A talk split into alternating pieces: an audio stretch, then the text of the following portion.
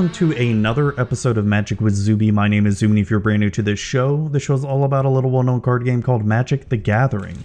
So, on today's episode, we brought on none other than the awesome Twitch streamer, TikToker, Instagrammer, Twit or Twitterer, Emma Skyward. Um, we talked about, I mean, we talked about just about anything, um, going from content creation to cars to, um, God, there's probably a lot of stuff. And we just finished recording right after as I'm recording this too. So, um, but it was just a lot of lot of topics there. Really, really enjoyed talking with her. It was great. Oh, we talked about cryptocurrency and NFTs as well. So, um, before we get into the interview, let's get a little few little announcements out of the way. Uh, you can help support the show on Patreon at patreon.com slash magic with. Uh, you can find me on Twitter at magic with on Instagram at magic underscore with underscore Zuby, and on my TikTok at MTG Zuby and you can email me with any questions you may have at mtgzuby at gmail.com. This show is also sponsored by cardsphere.com, the best place to buy, trade, and sell your magic singles. And that's about it. So without further ado, please help me in welcoming Emma Skyward.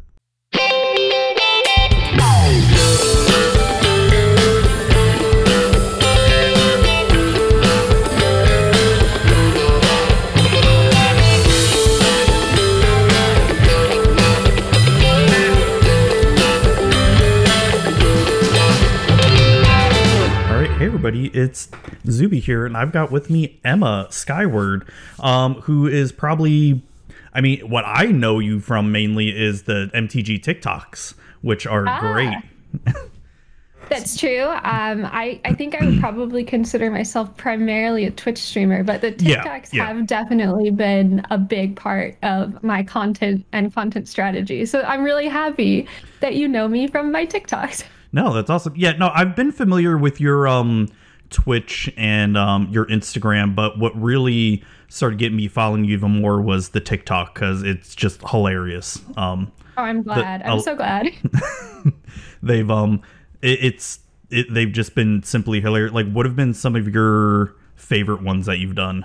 So far? Uh, my my favorite TikTok I've ever made is to the song Roxanne, but it just cuts off at the part where it's like rocks, and I'm just yeah. holding a bunch of mana rocks. I think as soon as I recorded that TikTok, I watched it myself like 15 times, just like cackling away. My boyfriend was like, "It's not that funny." I was like, "I think it's hilarious." Okay? Yeah, that's all that this matters. Is my best work. This is the yeah. best work I've ever made. Yeah, that's all you. that matters, right? yes, I had a great time. Yeah.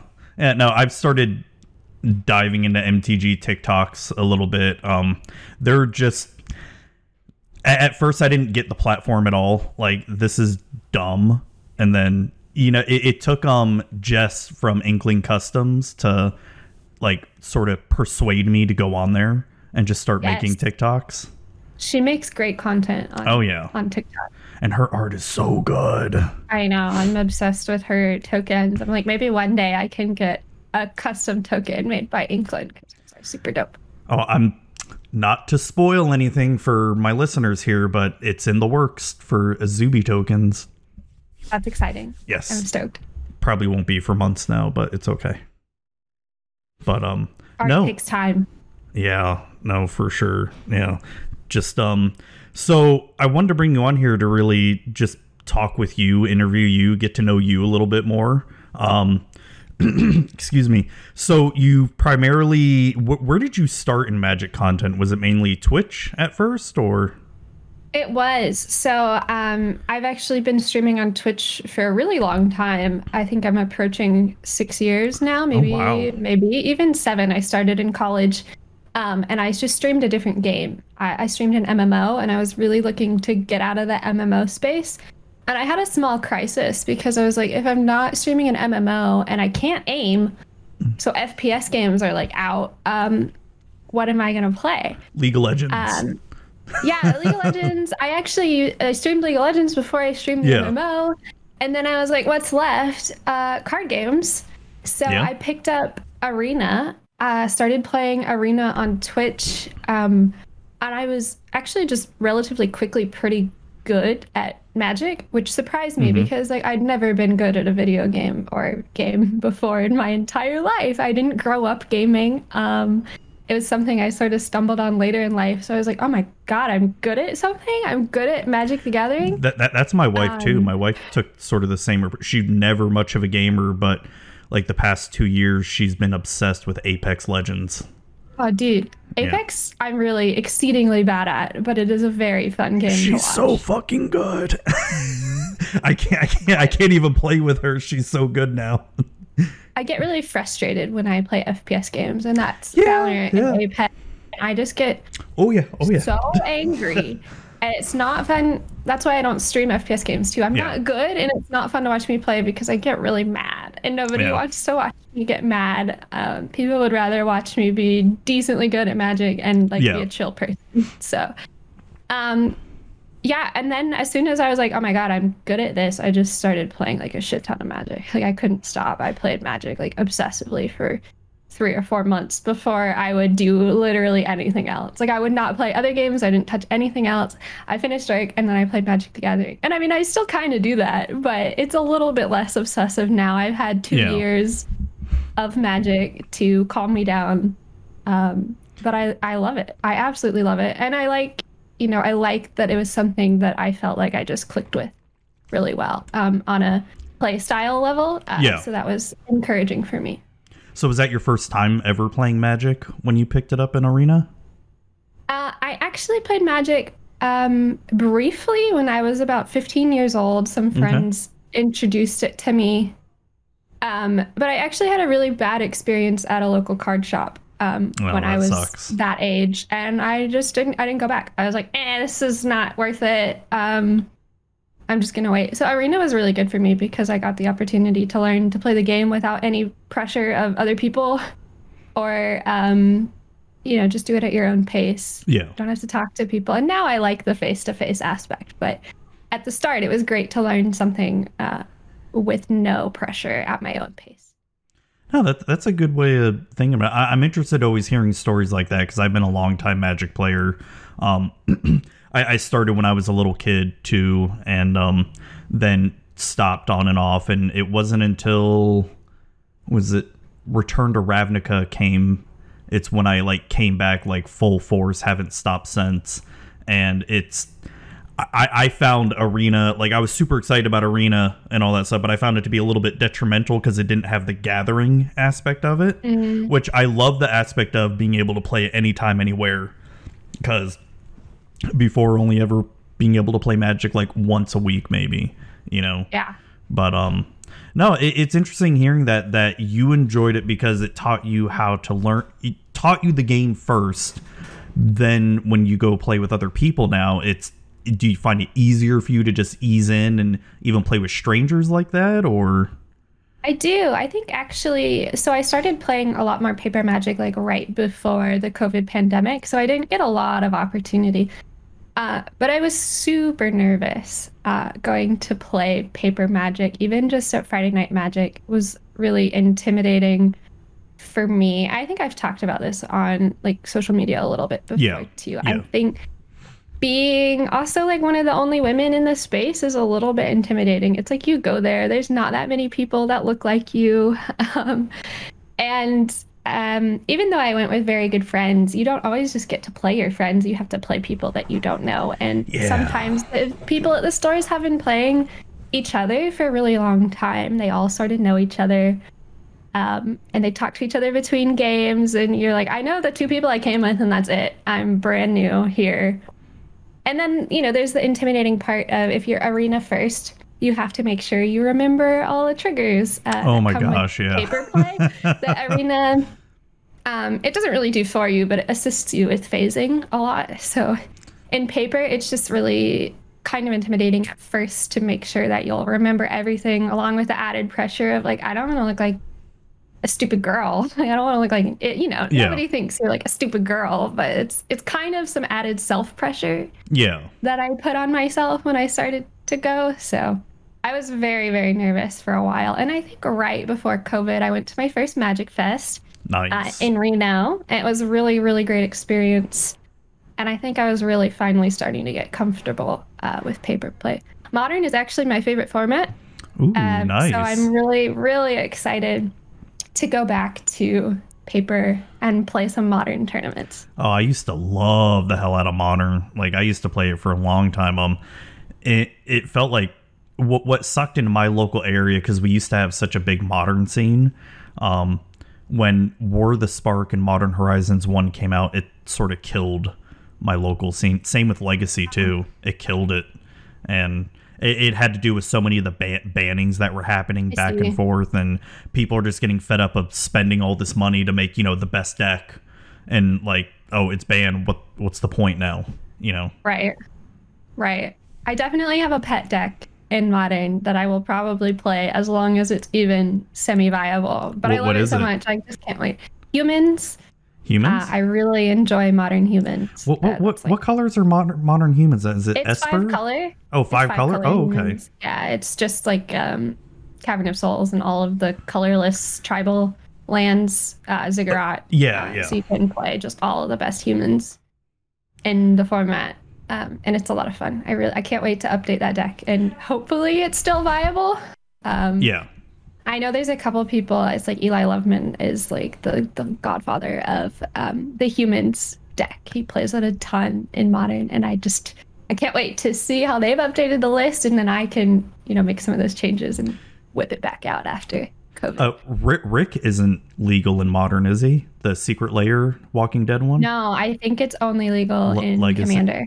Oh, Commander only. Is okay. it Legacy legal? I thought it was Commander only. I don't. I don't I- mess with Legacy. It's too don't know. expensive for me.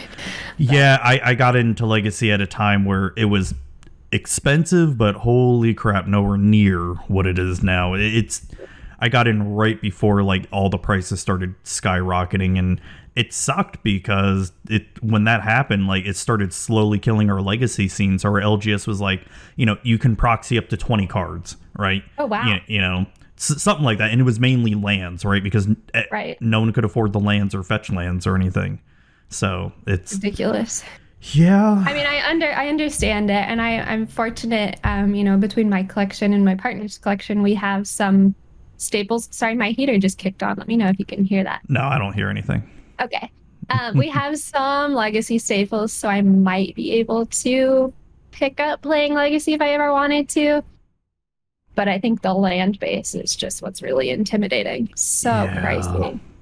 It, it really, I guess it depends on what deck too, because when I built Legacy Elves, you know, I just gotten the Gaia's Cradles, um, way before they skyrocketed. Um, and I the like the last few cards I had left were the dual lands, so I'm like, I don't want to shell out like you know another couple hundred bucks for dual lands, so I just ended up using shock lands, and Yeah. I never had any issues because it's a combo deck anyway, right? So It's true. you should win by turn two, turn three. It doesn't matter, you know, if you're shocking yourself. Right. Is it a I don't know much about legacy elves. Is it mono green or is it a multicolor? Is it Um, it does use some black for some of its sideboard. that makes Um, sense? and but for the main board at least at the time this was a couple years ago i don't know what it's like now Um at least at the time it was mono green for the main board but there were some black cards for the sideboard and i'd have to look up my list. I don't remember off the top of my head what it was. There's a Golgari elves list in modern that hasn't been particularly viable in a little bit, but it probably runs some of the same. Whatever legacy staples are modern legal, I'm sure are crossing over into that modern deck. oh yeah. Oh yeah. No i remember um when they printed Collected Company i was so excited because then it's like oh crap i could build a modern elves deck and um modern elves was viable for a little little while there and then um what's it her has been. It's it's Is- gone is through it still? phases. Um, and I, I, I like I said, I haven't played in about a year, but um, right when I was playing before COVID, I didn't see anyone on Modern Elves. I proxied it actually when I was trying to find my first Modern list. I was like, nah, Yeah. Elves sounds like a lot of fun. I just took to the be. humans list Yeah. a little bit more than the Elves list. Uh, What was it about humans that you liked? Because and I can't even remember a lot of the cards in it. It was meddling mage. I know it was one card you played in it with Thalia's yeah, Meddling lieutenant. Mage, uh, Thalia's Lieutenant, Thalia, um, Noble Hierarch, Reflector Mage. Oh, Mantis yeah. Rider. Mantis Rider is a pretty big deal. Um, Oh yeah, that's right. yeah. So it's just it's it's really my play style. I really love to play relatively straightforward um, Mhm. aggro Magic the Gathering. And humans was exactly what I was looking for. It was straightforward, especially for my first modern deck. Um, even though now I have a much better understanding and I'm sure I could play something a little bit more complicated, I just really took to it. So no, and, a- aggro straightforward linear decks they can even still be really tough to play. Like uh, a lot of people downplay oh. mono red and all that. Like you know, mono red aggro, like oh, it's easy mode. Yeah, maybe the first game can be easy, right? Because you know you just burn through your deck, but that it's when the sideboarding really counts. And decision making is still, I think, almost just as as complicated as playing a combo deck. The timing is a oh, little yeah. bit more straightforward if you're playing a, a combo deck or a control deck. I guess a control deck more so.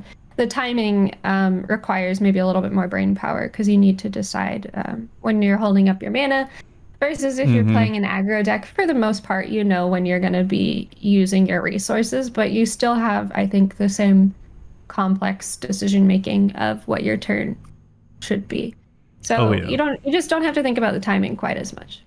Oh yeah. The the other thing that I that I remember playing a lot of competitive magic was when you had when you were playing an aggro deck versus an aggro deck and just that could be just as complicated as playing control versus control. Yeah, um, especially uh, you were just talking about burn. I think you know yeah. playing burn into burn is is maybe not quite as simple as, as people give it credit for. Oh yeah, because I've run into that matchup in in historic and even aggro versus aggro in historic on arena. Um, yeah, because there can be so much math. Messy. Yeah, it can get messy and there's so much math involved because you got to think like, oh, well, if I do this much damage, you know, I've got this much in my hand and they can potentially do this much. And there's just, yeah, it can be, it's pretty crazy. It can be insane. Yeah. I'm definitely the type that will play I'll play whatever I need to. If I'm, yeah. you know, running into a tournament setting, I'll play the deck I need to. If that's a control deck, or combo deck, um, I'll play it. But if I have the choice to run an aggro deck in the meta, it's probably what I'll be playing. So with you, how long how long did you say you started playing modern again? Uh, I started playing modern right before the pandemic. I right, probably right, bought okay. my deck maybe last November, December. So I had like okay. good two or three months of playing. Uh, I played humans and I played infect, which is Ooh, I guess a combo deck. So yeah. I know, I know. It was cheap. Oh it yeah, oh yeah, it's cheap. a cheap deck.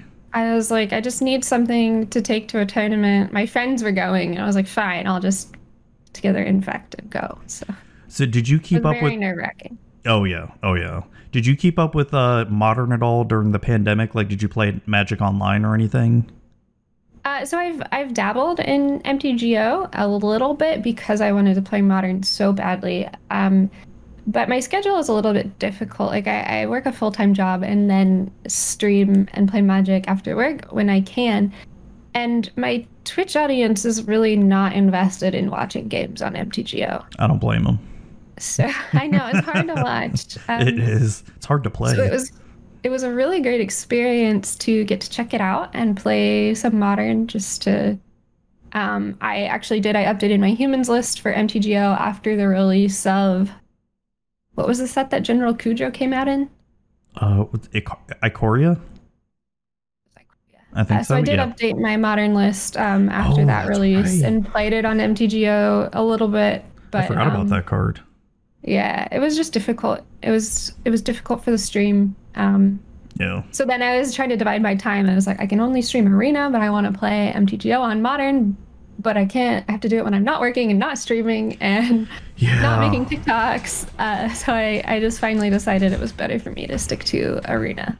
Oh man, you, you want to talk about full-time job and then trying to do content creation i'm right there with you it's I, have loved some of the stuff you've talked about with trying to juggle back and forth it, it's a challenge like it's it's so much. I think I was it talking is. about it just the other day. It's like I need to set time to relax and it doesn't count content because sometimes it'll be a day off work and I'm like, I'm it's a chill day. I'll just make you know, my Instagram post for the next week and my TikToks and instead of actually providing time for myself to oh, relax yeah. I'm, and I'm, not I'm guilty do something. of that. Yeah.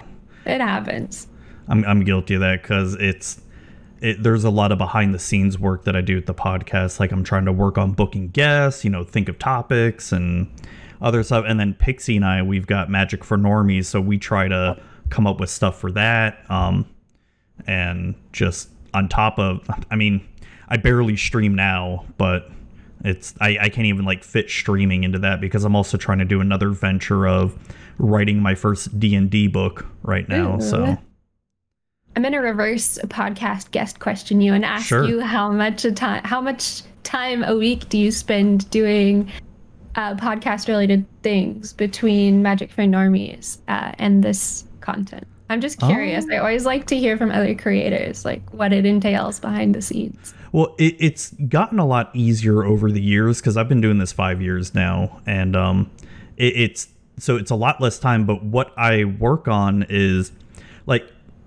I feel like the majority of my time is probably spent just exploring other creators I want to bring on because I mean, there's a since arenas happened, there's been an explosion of magic creators, and it's awesome but it's also I want to make sure that I sort of vet out the creators and make sure you know it's what's what's a delicate way of putting it. You want to make sure they're not bad or anything. You know what Get I mean? It. Like I understand. Like I've had a few people that have guessed it on the podcast. Like they were good at first, and then a few months later, some drama happens, and you're like, oh shit. and you know so so i want to try to avoid that so it, it's people out there listening like y- you know I, I, know when i first started this I, I i'd like to try to interview content creators big and small and all that stuff but i but after being burned a few times i got to be a lot more careful so um that's probably what takes up the most amount of my time editing now is pretty straightforward because i don't really edit much. Like you know, I'll, I'll I'll edit the audio levels and all that stuff and make it sound better. But as far as editing the conversation, nope. Whatever happens, oh. happens.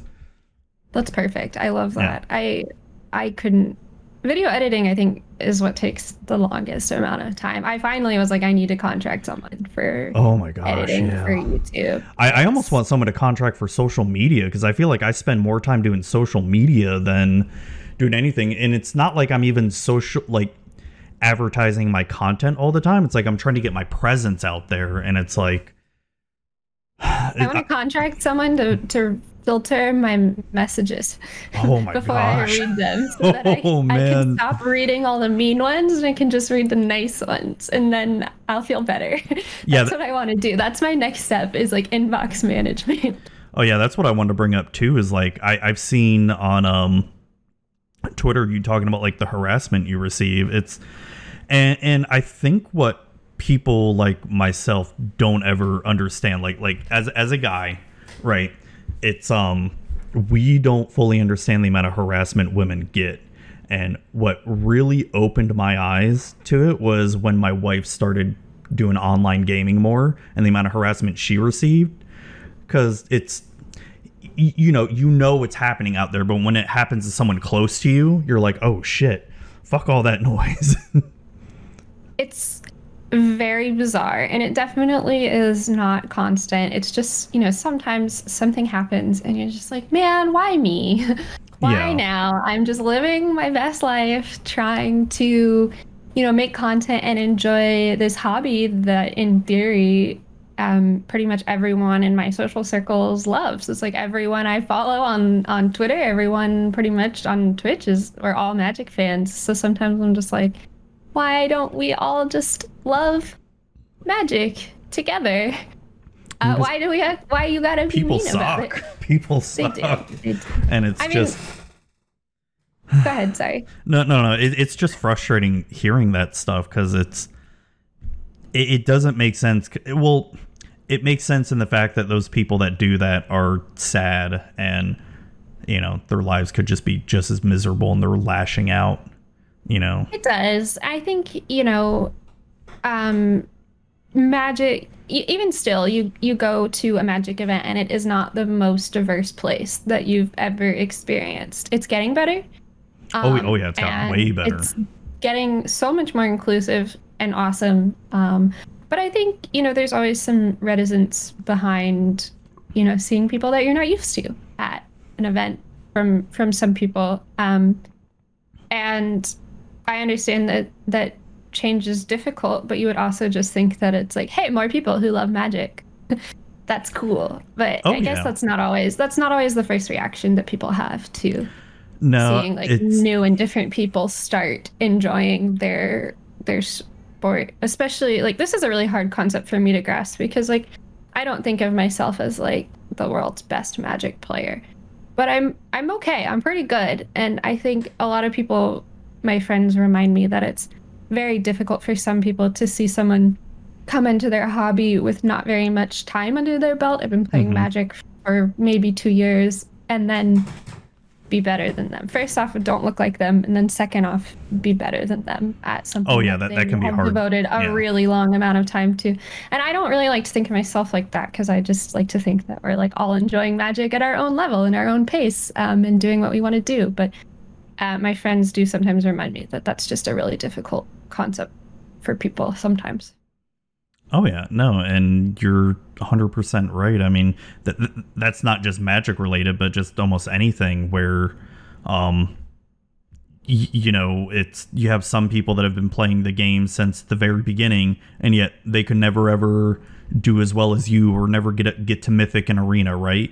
You know, maybe because they're just not that good or whatever else you know or they just have a different style of yeah. play or they enjoy something different i mean that's one of the great things about magic is there's so many different ways oh my gosh yes. to enjoy playing there's incredible casual formats there's formats for people who just want to build decks uh, and then you know there's formats for hyper competitive people like myself who just want to win that's all I want. I just want to win. That's it. That's no, all I care okay. about. I want to win magic, and that's how I want to play. But if you're the type of person who wants to make the most creative decks, the most original concepts. I think that's super cool, and I love that that we have a hobby and we play a game that is able to be played in all those diverse ways. Oh my god, yeah, that's got to be like the best strength of Magic as just a game in general, just the amount of formats. Because I, I look at other popular card games, like you know, you've got Yu Gi Oh and Pokemon, and they have their different formats, you know, like standard, legacy, whatever,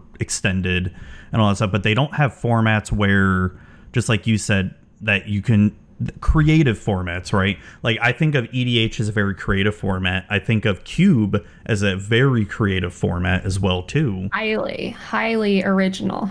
Yeah. And you just But Yu-Gi-Oh doesn't have that. You're just talking yeah. about Yu-Gi-Oh even and some of my friends recently been invested in Yu-Gi-Oh, but I don't. I mean, I don't know enough about it to really yeah, speak to it, but I. it sounds yeah. like there's maybe only like two or three primary formats, and um, I think both of the two primary formats involve almost the entire history of catalog of Yu-Gi-Oh cards that have been available. So there's no rotation like exists in Magic. So um, obviously, there's going to be like the best cards, the most powerful cards, and yeah. you're going to see them over and over and over. Where Magic has great formats that that I think lend itself to um, being updated more frequently, which mm-hmm. which brings in some creativity. Um, and then, like you said, formats like EDH and even EDH, you have casual EDH and competitive EDH, yep. depending on you know what type of game you want to play. Yeah, who you play with too. Yeah.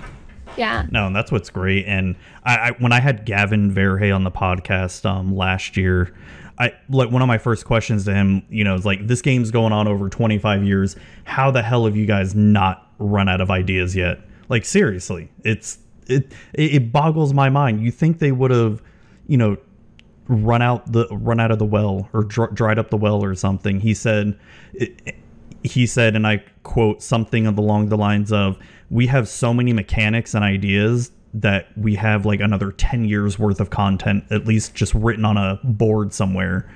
And i'm just like oh my god. I think about that with set releases and all the really exciting theming that goes into the sets. Yeah. Um you know like eldraine was fairy tale themed. Oh i loved it. Was kind of like vikings um mm-hmm. and nordic themed which was really cool. And then but even just if you think about that it's like i can think of like 20 themes off the top of my head and i'm like that would be dope in Magic the Gathering. Let's make it happen. I can't make it happen personally. I know, but, right? You know, it'll come around eventually. I hope so. Oh, the D and D Magic set! I'm so excited about it. I'm so excited. I can't wait. I can't wait Are for it. you? So this is an interesting time because we're in spoiler season for Modern Horizon. Um, Modern Horizon Two. So this is one of my reverse podcast guest questions. Sure. Are you one of the people who really gets engaged in spoiler season? Um, depends on the set, really. Like, um, like for Kaldheim, I wasn't that engaged with it, and kind of same with Strixhaven. Modern Horizons, um, kind of, sort of. I mean, a, a, little bit, maybe because it's I know more people that have gotten preview cards for it. And uh, but D and D, it's oh, I'm, like when they revealed um, as of the recording here, they just revealed the um the Drizzt Do'Urden and the Bruenor and the um the Lolth Spider Queen cards, and I was just like, oh my god, just yes. freaking out about it. I get really excited during spoiler season for new art. Oh uh, I tend to yes. be one of the people who like mostly avoids spoilers um, because my investment in in Magic is so primarily like I just want to play. Yeah. Spoiler season for me is like not as valuable because I'm like I want to I want to have the cards digitally in my hands and I want to play with them. But the art is what gets me the most. Oh, that's excited. what got me playing the game to begin with. Yeah. Yeah, the Spider Queen. Oh my god, she looks so good. I'm so excited. That art was yes. beautiful. And I, not not at all how I pictured her at all when I read the books. I pictured her like not like pretty or anything, just completely ugly and disgusting. Like scary, yeah, yeah. yeah. But no, I'm, I'm so excited. It's I used to be way more invested in it when I used to do set reviews because you know mm. I sort of had to be and all that. Mm-hmm. But now that I stopped doing those, I'm just sort of like, eh, I, I don't mind taking it as a casual approach, and and I get more excited about it because not that I purposely ignore the spoilers, but when I see a card right. or something, and I'm like, I'm more excited about it because I'm like, oh my god, it does what again? Yeah, yeah, you know? yeah. So I don't trust myself enough to do set reviews. I've thought about it several times. I'm like, man, I really should because uh, it's popular content. Yeah, but also it's a I'm lot like, of work. oh my god, completely wrong about everything. Like yeah. I totally expect myself to just make assumptions based oh, on yeah. I don't know oh, yeah, what I think, and then it turns out I get it in my hand, and I'm like, yeah, that was so off the wall. Oh man, yeah. I, the... I am critical of myself, so I would hate that. I would be like, uh, you really fucked up. oh no, yeah, you'll get the people coming out of the woodworks telling you, oh, you're wrong on this card and that card and all that stuff. It's when I, when I did my Throne of Eldraine set review, I looked at Oko and I'm like, it's good. I don't think it'll see that much play. And then I'm like, like, oh, I completely got that one wrong. It happens. Yeah. Uh, I remember talking about Oko before release too, and I was like, it seems too good. I I called Oko. I was like, that one seems a little bit too good. But for the most part, other cards that you know have seen tons and tons of repetitive play, I just wouldn't have even looked at twice. Yeah, yeah, no, it's it just goes to show like we none of us can guess this right. Like there's some cards you'll never think that will break the format at all. I have a ton of respect for people who like brew competitive standard lists or oh, yeah. other formats as well. But um you know, that's just never really been a side of magic that I've had too much interest in. But the people who sit down, come up with the combos, come up with the creative ways that cards interact together, I think is so creative, so smart. Oh my gosh. so yeah. cool. And I'm so glad that they do it because then I can be like, oh, well, now I can become an expert at playing this deck, but I don't have to become an expert at making this deck. Yeah. yeah. But I really respect those types of players. Yeah, it's tough. Um, I, I know I've tried my hand at brewing like standard decks back in the day, and um, it's definitely hard. It's definitely a very hard skill to learn. Um, especially like when you're new starting out and it's um yeah I, I don't exactly enjoy it too much i am like you like I'll just copy a list um with commander though that's different I I, I don't mind building my own list with that because I purposely build commander decks for the most part not to be optimized because mm to me it's not as fun. I sort of want to make it more creative and more flavorful instead of just it being super good and just winning. I just brewed and I use that term loosely my my second commander list ever. I'm not a huge commander player, which is okay. Um yeah. and I was I just get really caught up on like I need to have the best cards and I want oh yeah the oh, best. Yeah. So even when I'm brewing something like Commander, I'm like looking at all the lists that exist and I'm trying to cross reference. I'm like, okay, so which cards are in all of them? Which cards are like clearly key fundamentals to what I'm trying to create. Um, and I think I just get pretty caught up in in the min maxing side oh, no. Magic the Gathering. oh no, I know what you mean. It's like I've got a few commander decks that are definitely like optimized as best as I could be without making them competitive EDH. Um, mm-hmm. But now that I'm on like brewing up deck number 22 23 i'm sort of like eh, i don't care if it's optimized right, plus right. it'll save me money too if i don't buy all the yes. most expensive stuff so it's I, I, totally understand like for the first few decks yeah i totally get why people would want to have the best of the best when you get to like deck 20 to 30 you're like eh, you know it's, it's okay at that point you're like i just want to make it fun and i yeah. want to make it have like flavor and and memorable i had a little bit of that yeah. i'm brewing um an Emiel, the unicorn commander. Oh yeah, the the life gain one. Uh, the blink.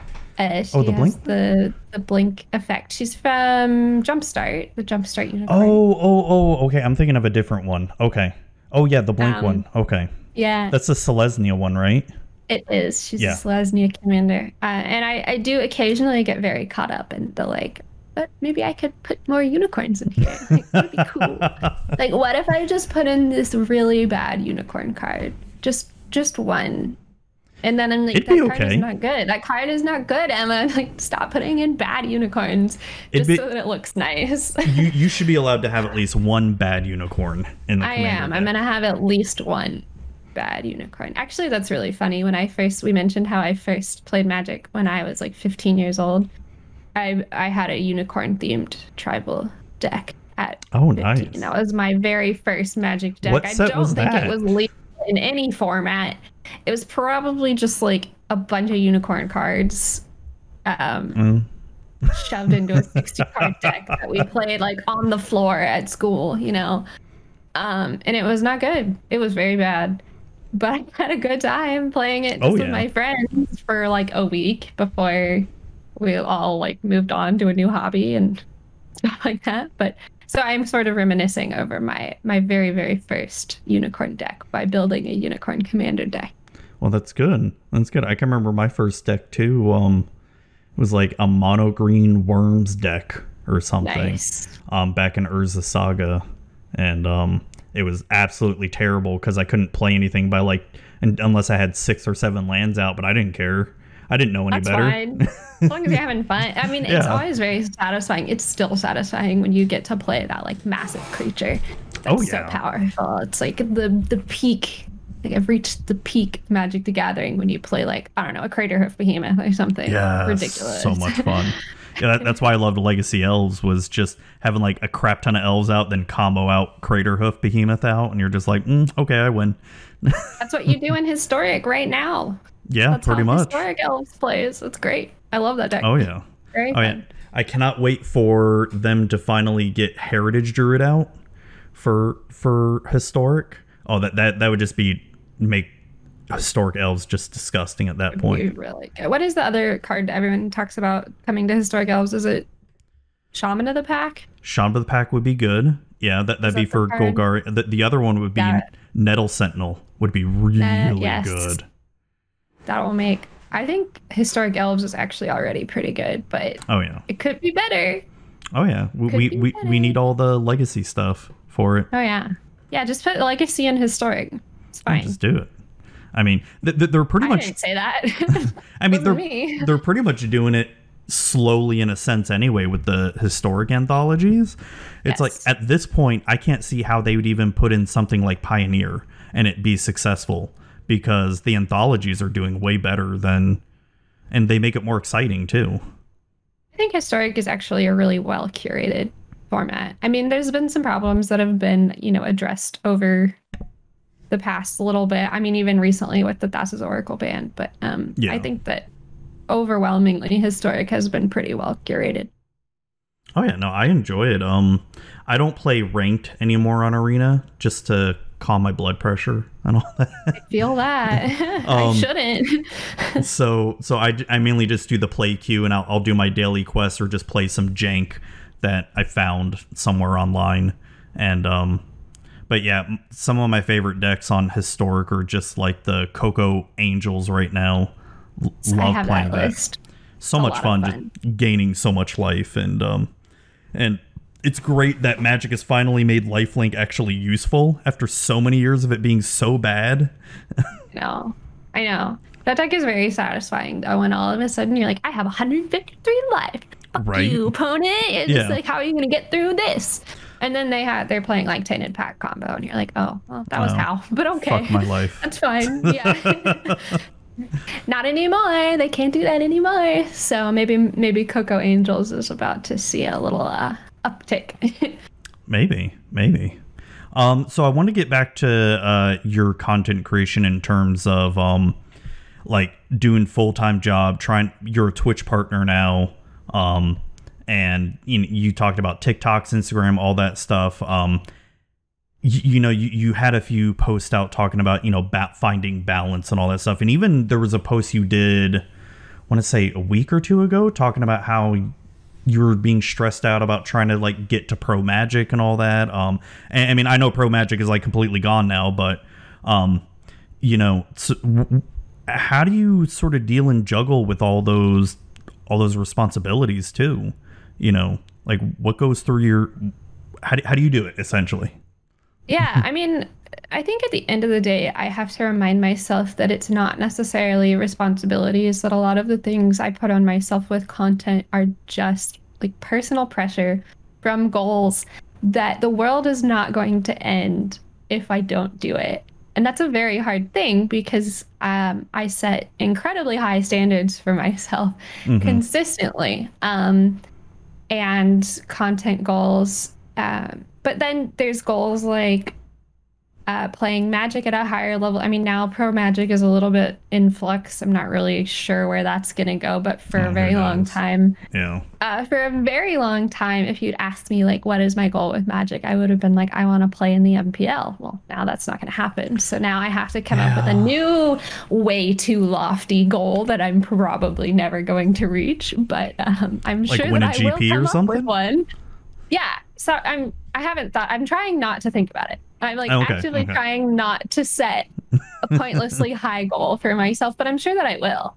Um, as far as content creation uh, responsibilities, and it's not even really responsibilities because I really enjoy producing the content that I do. And for the most part, it never feels like I have to be hitting deadlines. Um, I'm usually just creating content that I love and find enjoyable and trying to stick to a schedule. You know, mm-hmm. for things like Instagram, I'm aiming to produce X amount of content every week, but for the most part, I just really like taking fun pictures, and I almost always have more content than I can post on Instagram. I think committing to the streaming schedule um, is one of the more difficult things for me, just because it takes. This is weird, but streaming takes the most amount of hours for the least amount of return.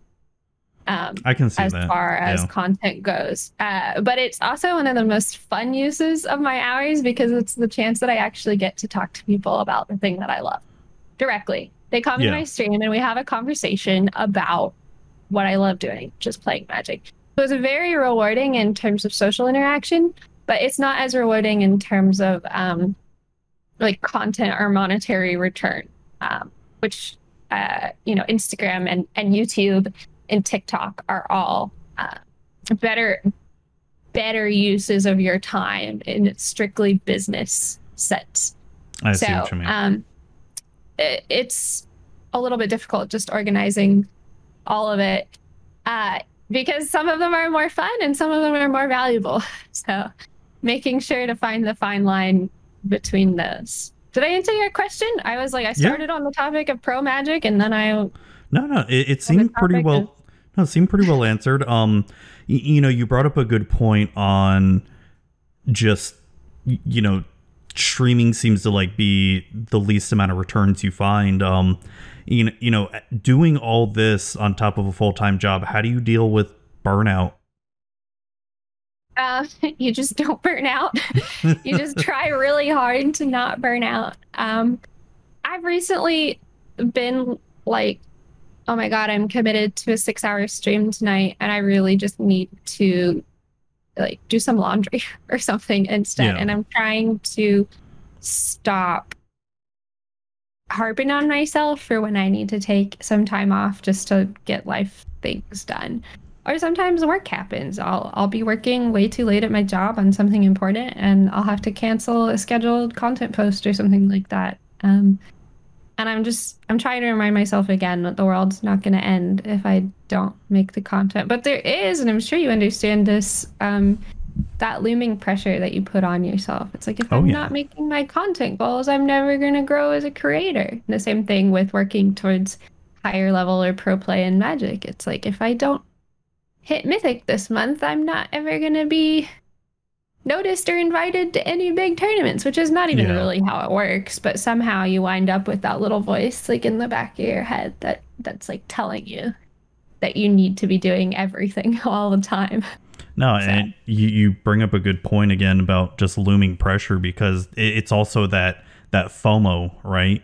Where yeah. you feel like if you take a night off, it's oh now your content may not be noticed as much or you know the algorithm's going to mess you up or if you're not streaming for a night it feels like oh man people aren't going to be able to find you. It's like that's how that's how i felt big time like taking a because i streamed a hell of a lot last year because i think everybody did because just the pandemic. And now this year i've been taking a much slower approach at streaming and now it's you, you know you start to get a little worried like well people are going to find me less and less but it's that's why i'm trying to up my game on other social media stuff but yeah it, it's that that is one of the things that sucks about content creation is just that constant fear of well if i'm not doing xyz then you know no one's to see me type thing. Content creation is so strange too because it's like you do everything that you can to get your content out there and you probably experience this too and then sometimes people like show up out of the woodwork to like hate you for it for like producing content and yeah. trying to oh, make good stuff and then yeah. get eyes on it. And it's like you try doing this. You spend so many hours trying to make really good interesting things. And then you know you just hope that people see it. And then people come out of the woodwork and they're like why do you want people to watch your content? That makes you a bad person. And you're just like or it I'm makes just... you conceited or narcissistic and yeah, all that. Yeah, it's just like I'm just trying to share the thing that I love, and obviously because I spend, you know, 40 hours a week working, and then an additional like 35, 40 hours a week making content. Of course, I want people to see it. I'm not spending yeah. all that time for nobody to to look at the hard work I've done. It's the same oh, thing yeah. at my job. I'm I'm an artist for my work, and obviously I want to make great work, and I would love for a lot of people to see it. That would be great. It's like the oh, dream, oh, yeah. I think, for most people. Oh yeah, hundred percent. It's um, yeah that that whole thing of y- an, another thing I want to bring up. There's also the other side of content creation where you feel like you could do everything right and no one sees your stuff. It's, that's true. and that that is some of the stuff that's hardest to, especially when you're brand new starting out. Um, and, and, what I've always found is, especially when podcasting, the the podcasting world can be a little bit fickle where there, there could be an episode I release and I think it's the greatest episode I ever had, you know, really awesome interview, did really well. And, you know, the downloads are like maybe a thousand or something like that, right? So, and then and then you, you do another episode where you're just like, eh, it didn't feel that great or whatever, and it just blows up in terms of downloads and views. You're like, what the fuck? I don't get it. I don't understand. do that with TikTok all the time. I'll make something like this is the funniest shit I have ever made, and then it's like nobody watched that TikTok, and then it's another TikTok that I like recorded on my phone in like terrible quality, yeah, with bad audio, and it's like everyone in the world watched that TikTok specifically, and you're like, eh. Yeah. But I guess that that comes back to what we were talking too about like the FOMO of content is like you feel like you need to be making everything because you never know yeah. which is the content that people will like. Yeah. And which one is the one that the algorithm will serve? It's not just what people like. You're also dealing with, uh, you know, the different algorithms on the sites that you're using to push your content, and hoping you've published something at the right time of day, um, and the right day of the week. So it's it's all of those factors playing into your viewership. Sorry, a flying ant just landed on my monitor. My God, that's fuck? that's like my worst nightmare. Ants should not be allowed to have wings. Right? They shouldn't. God, how are they fucking evolved into that? They they need to stop. They need to just go away. Next, they're we'll have like, they're like inhumanly strong, and Right? they have team, more teamwork than any other species, and now they get to fly too. this is not fair. right. Yeah, they're okay. strong. They're smart as hell. Like when working together, and now they can fly. It's like yeah, no, Nope, no. that's too good. I'll just be an ant in my next life. It's fine.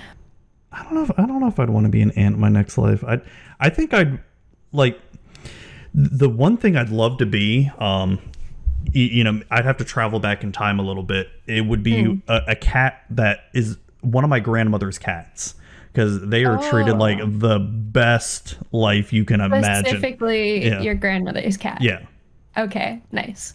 She she doesn't have any cats right now. She's getting too old to take care of them and all that. But back like, you know, 20, 30 years ago, I'd love to be one of her cats. Like I, I could see myself wanting to be reincarnated as something like that. That's the best thing. I love that so much. Think about Very wholesome. I mean, shit. Think about just most house cats in general. They have like Yeah. they have the fucking life, They right? do. They just you know go to the bathroom, sleep, cha- chase lizards and shit, and Yeah, and then just they do. do whatever the hell they want. You can't tell them what to do. Be a cat. Yeah. Yeah. Being a cat would be great. I agree. Imagine being okay. We're like totally off topic, but being Oh, a cat fine. in like ancient ancient Egypt, where cats were like Like worship and all that. like Yeah. gods. Yeah, that'd be cool. That'd be awesome too. God. Yeah, it it- it because I've got three cats and I freaking love each and each and every one of them like my own children and all that stuff and um hell I'd love to be one of them because they're spoiled as hell. Oh my god. I'm not allowed to have pets in my apartment.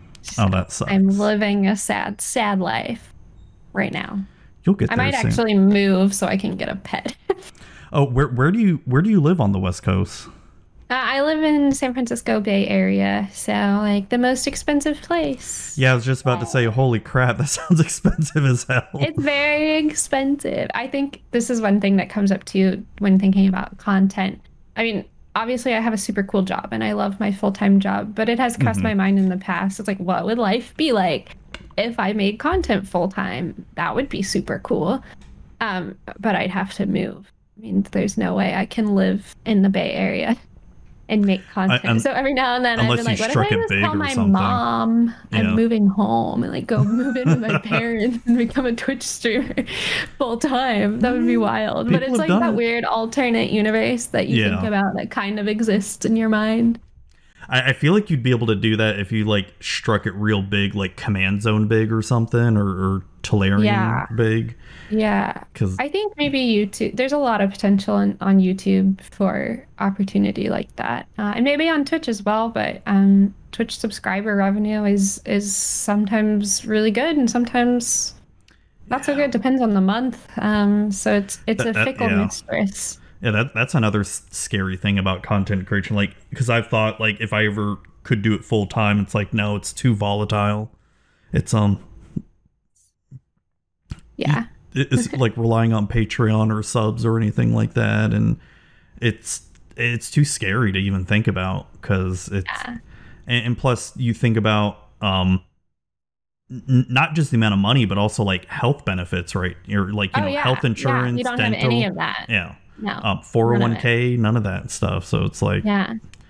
it's a lot more expensive than people think of because it's you know i've got two young daughters and one of them wants to be you know youtuber or whatever and i Nice. and, and i tell her like Very i mean that's cool. great and all that stuff but it's i tell her like you still got to stay in school you know you can't it, this is being youtube stars just like anything in entertainment right it's you're gonna have a thousand you know hundreds of thousand people trying to make it big as like a celebrity right or as an actor actress and yet only a small percentage are ever gonna make it and all that Yeah, and it requires a lot of the skills that you can learn in school. It requires, I mean, especially with YouTube, you need to understand analytics, uh, search engine optimization, um, Oh, all yeah. that good stuff. Um, marketing and promotion. If you have some basic art skills or design skills, it's massive for being a creator. So there's tons of great things that you Oh, can yeah. learn that help your content journey.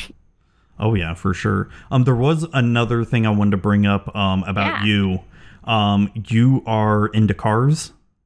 I am. I am into cars. Let, us talk a little bit about that. Um, I don't really know a whole lot about cars. and all that stuff. Like I have, on, I have on a shirt with a car on it right now. nice, nice. Like I'm I'm pretty much a dummy when it comes to cars, but I w- one of my best friends, he is like a car nut. Like he he's one of those. He knows like the history of every single car ever made. I'm like, I don't understand your freaking encyclopedic knowledge and all that. So, so what is it that do do you like do project cars or anything like that or? Yeah, we do. Uh, so um, you know, I started to be interested in cars before I could even drive. Um, I think I developed my interest in cars from a music video, to be honest. Ooh. And then I told my dad, I was like, Dad, I love cars now. And he was like, uh, Why? You don't, I don't really like cars that much. Like, you don't. Oh, oh your dad wasn't a car guy? He has um, an older car for anyone who likes cars. My dad has a 1959 MGA, which is a British sports car, which is very cool. cool. But he's not my dad's just really handy. He's not a mechanic or anything. He yeah. can just fix anything. But he was like, yeah, I don't know where this interest in cars came from. I'm like, no, dad, I'm cool now. I like cars. Um, so we bought my first sports car before I could drive. Um, what was it? It wasn't even that fancy. It was a Mitsubishi Eclipse, which is like Ooh. A sports car. It's like a four cylinder. sports, um, sports looking yeah, it's very it looks sporty. Um, and I was like, I like this car because they drove it in the Fast and Furious movies.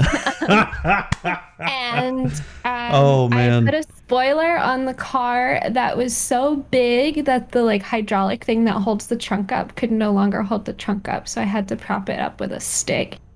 Every time great. I open the trunk, um, and now I'm really fortunate um, that my boyfriend is is really into cars, um, he has a Nissan 350Z that I've sort of co-opted. And oh my god, I'm jealous. A bunch of modifications too. And we also recently bought a, a 1987 Toyota Supra that was not running Ooh. when we purchased it. That we are are doing as a project car. That's um, cool. Um, right now, that's gonna make a nasty amount of horsepower when we're finished. It's turboed, oh, so it's fast. It makes the great blow off valve noises. It's super Ooh. fun. Uh, so before so we get into the Supra, um, I want to ask about the 350Z. That's like, yeah. y- you know, like I said, I don't know a lot about cars, but there's that one car model 350Z. Like I have looked at that forever and like always wanted because I love the body of it. Right. Yes, um, it's a um, lovely looking car. What, what year is it? Uh, it's a 2006. Oh, nice, nice. Well, yeah. aren't they up to like 370Z or something, or three, or, or is it still 350? The 350s and the 370s were um, sort of crossover in in years that they were released. I believe the 370 oh, okay. um, has a little bit. Uh, it's a little bit more powerful. It has some extra features. Um, but now oh, okay. uh, Nissan has announced the 400Z. Actually, I, I don't. I need to confirm that they were released in the same years. Okay because we'll get some car nut like saying, idiot. "Someone's yeah, gonna be like, some, some car nut will be like, no, actually, it was released, you know, mm-hmm. such." I'm like, I don't fucking know. like I said, uh, I am almost positive, but if I'm wrong, that's fine. Someone is going to comment and let me know right, that I was right, wrong. Um, right.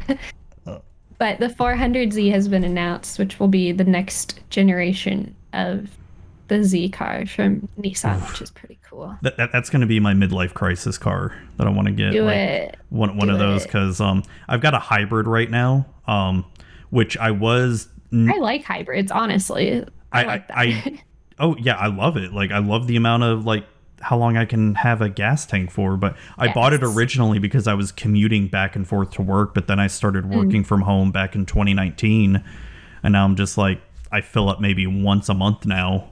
And I'm like, so I'm like shit. So I bought a hybrid for almost no reason. But my next my next car that I want to get, and I told my wife this already. Um, and this won't happen for like years is I want to get a Tesla. If not a Tesla, then something Good. all electric. I want an all yes. electric car. I think Teslas are really awesome. Teslas are actually they can be really fast. Electric cars. Oh yeah, I love the inside fast. of them. Yeah. Uh, they're beautiful. They're really nice. I mean, they're expensive, of course, but I know, uh, I know. if you get, if you ever wind up getting a Tesla, spend the extra money and get the one that has self driving because you can just like do absolutely nothing. You can like read a book in your car on your commute, and that's right. the coolest thing in the whole world. So right. But well, I mean, back on the Supra. Sorry, I interrupted. Oh, you. oh no, no, no, no, no. You're fine. You're fine. But no, I wanted to go to the Supra. Um, I wanted to ask. Um, and, and this is something that I, am always fascinated by. So you buy a project car, right, and it doesn't work. What is it that fascinates you about wanting to get it working and and, like essentially dumping money into something that you know it's going to require a lot of money to get it work, depending on what's wrong with it, right? Yes. Yes. Um, I think it, for me too, it's like a really exciting learning experience. You know, like I said, it's one of those things too where it's um, people I think expect a lot from you on the scene. It's like if you're a girl who's interested in gaming or a girl who's interested in cars, it's like name every part of the car that ever existed to prove. Oh God, yeah, yeah, like, I can uh, see that.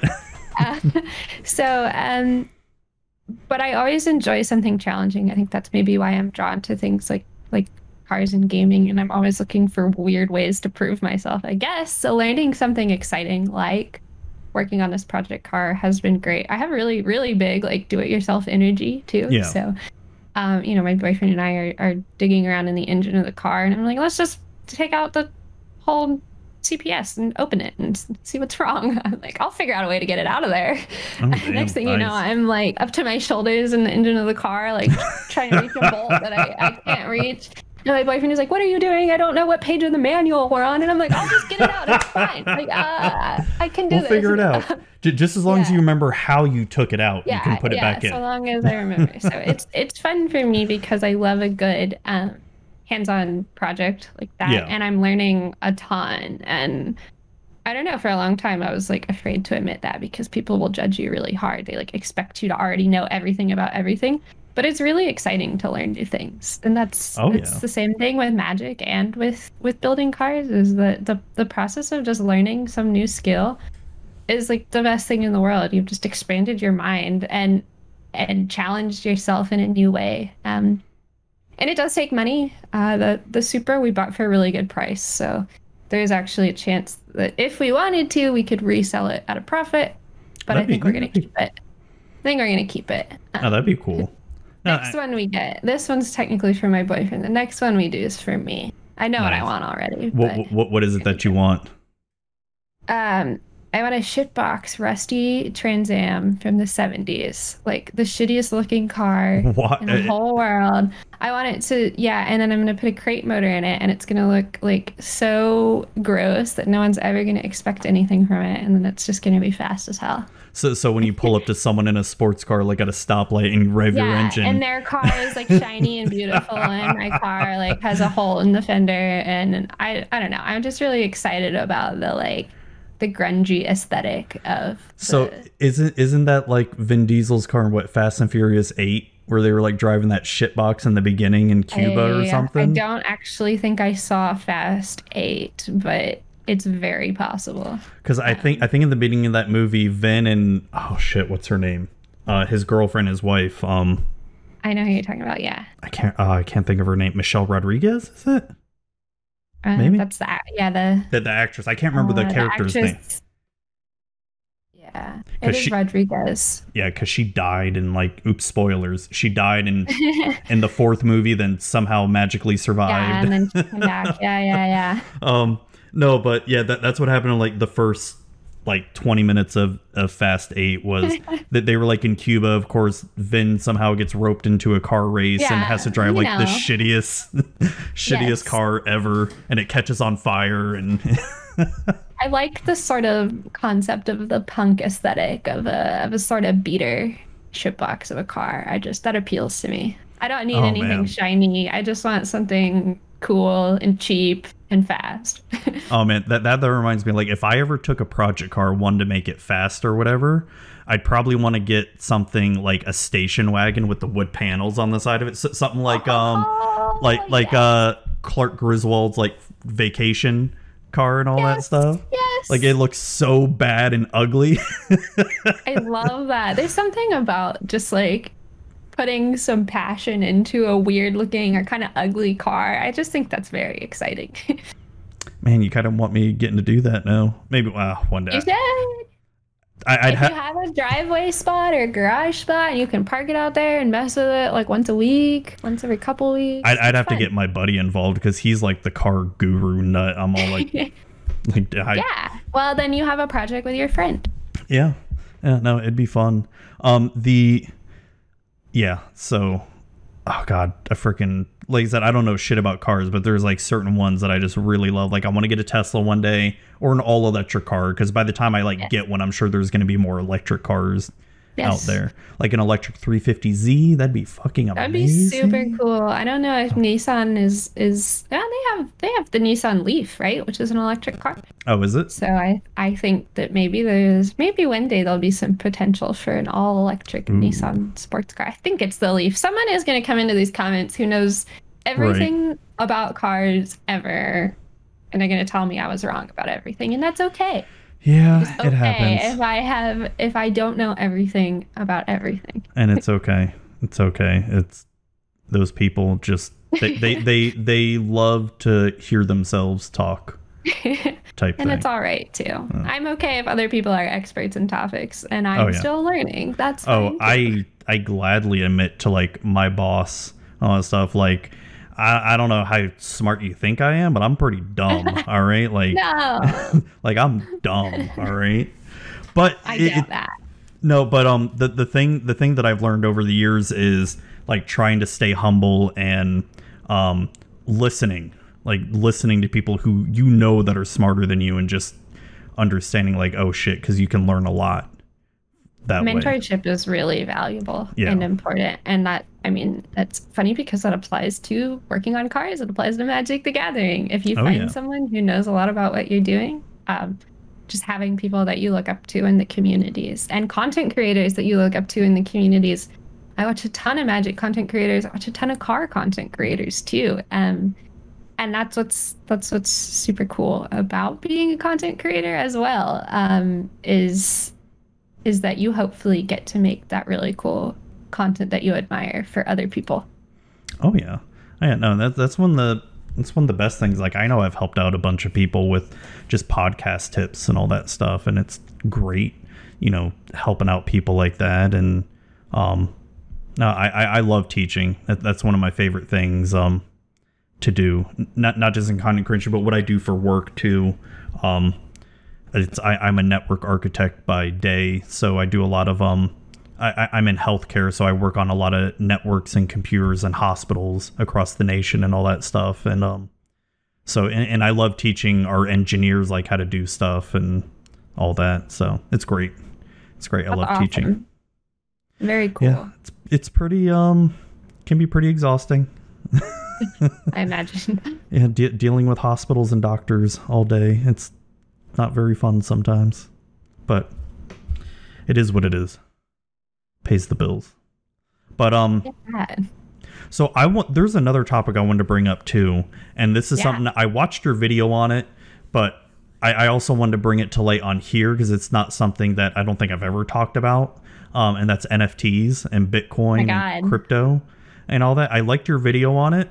Um, explain like real quick uh, what nfts are if you can for the listeners who may not have watched your video or anything. yeah so nft stands for non-fungible token um, and it's sort of the terminology that people have been using in the cryptocurrency world uh, specifically referring to uh, buying and selling reselling digital art um, so the reason it's it's related to magic is there's been some discussion within hasbro about bringing NFT sales to the magic world. So that means uh, you could buy and sell the NFT, which is complicated because you don't actually own anything. All you own is something that says that you own a piece. Do, do you art. own the blockchain of it or something? Or? You own the token. So the blockchain or the token. token okay that relates to the work, but the original work of art still would belong to Wizards of the Coast. They would have the ownership of the original piece of artwork. So uh, why? So you own the token. yeah. So so why would people even buy this or anything? Like what what's the point of making an NFT to sell? Right. Uh, I mean, making an NFT to sell, the point is that you make money. If you're an artist, well, yeah, I, I, guess I mean, um, yeah, or I, I maybe not to sell, but to own, to own, right? Right. Um, some people are collectors, I think, uh, and they want to collect this sort of digital version of an art. And a lot of people, I also believe, think of it as an investment. They purchase with the intent to resell. Um, but the interesting thing is that NFTs are all on the Ethereum.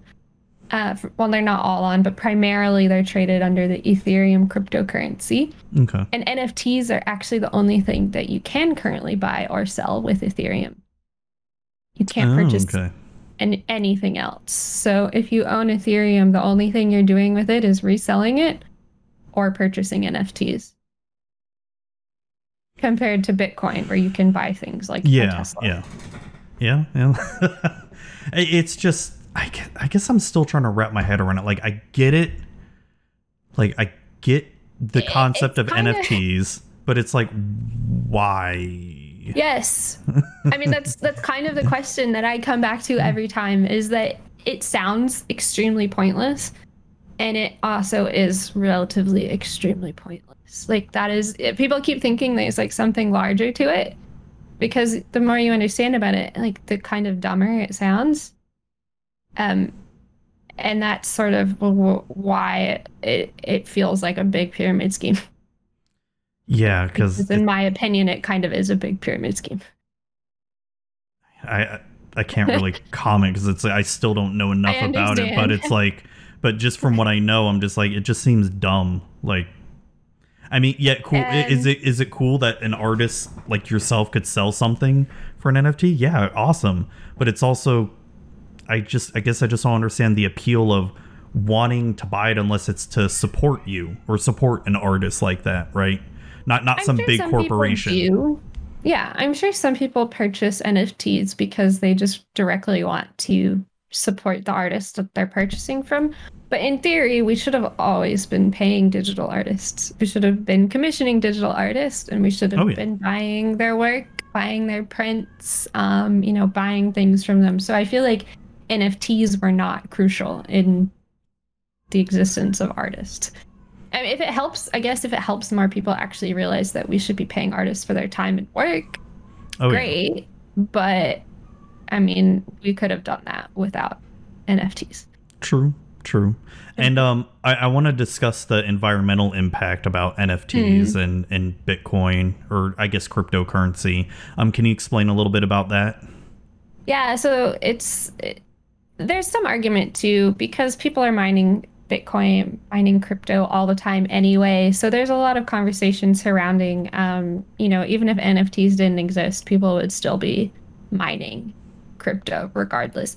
But mm-hmm. it does take a substantial amount of energy usage um, to create the token for an NFT, the non fungible token itself. Um, it basically requires a bunch of computers solving complicated puzzles, uh, which is just churning energy.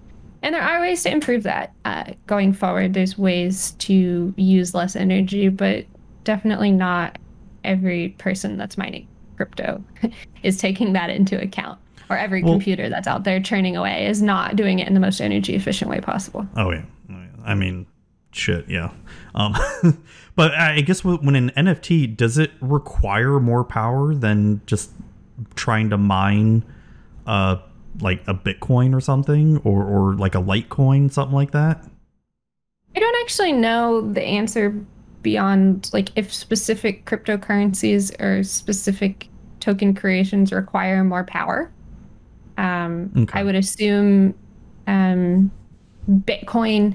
Bitcoin is based on a specific value, so it probably yeah. takes a very specific amount of energy to create one. Just Bitcoin. one, yeah, one, yeah, um, yeah. But, now it does. Um, I'm assuming NFTs and Ethereum.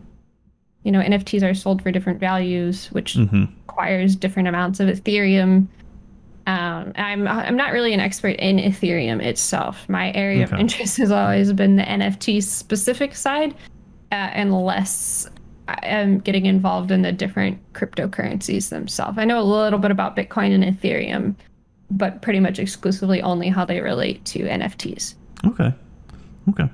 Now it, it's always an interesting um, argument eh, for cryptocurrency because it's one, I mean, hell, look at the effect it has on just the video game PC market right now, right? With GPUs.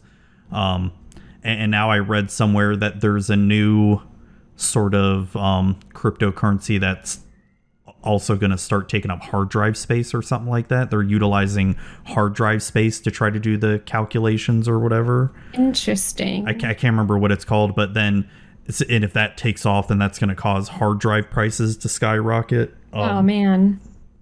And I did also recently read about a new type of, of NFT that was not Ethereum based. It was based on um, a different crypto and blockchain technology that is supposed to be significantly more energy efficient and environmentally friendly. Um, but I didn't get a, a big chance to read into it. So, you know, maybe if something like that comes along and is developed a little bit more thoroughly, um, I'll have different opinions when it comes yeah. to the environmental side of it. But I need to read into it more, and I need to wait until uh, more information is available. Oh yeah, oh yeah, for sure. the The thing that that makes me wonder is, you know, I'm in networking, and the part of what I have to deal with when I architect a data center, right, is I have to think about power consumption, and and with devices that are coming out more and more, they're more um, uh, oh god, power friendly, uh, eco friendly, um, drawing less power and all that stuff. And but I can only imagine just the amount of essential pollution we're essentially making to keep that data center up and running, and that's only like maybe extremely small compared to the grand scale of like you think of Google's data centers, right? Or, or, Microsoft or Amazon, Apple, stuff like that. And just the environmental impact those data centers have. And on top of it, it makes me wonder like how big some crypto mining operations really are um, and how much power that draws too.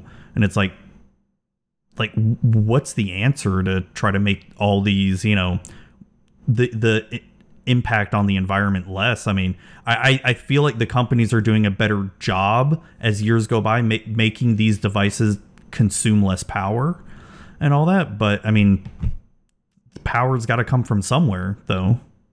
Does and I think when I originally started researching NFTs too, I'd heard before that there's an environmental concern, but it took a couple of examples to really put it in perspective for me. I think I mentioned in my video too, but this one artist released a series of like six very short videos as NFTs, and then the amount of power that that consumed to create those was equal to the same amount of power that that artist's studio was like two months of operation for his entire studio was the same amount of power that it took to create six short video NFTs, um, which seemed massive. I, I, I read it a couple times and then I dug up a couple other examples because I was like, that seems like a lot yeah. of energy. Like that seems like a lot of energy.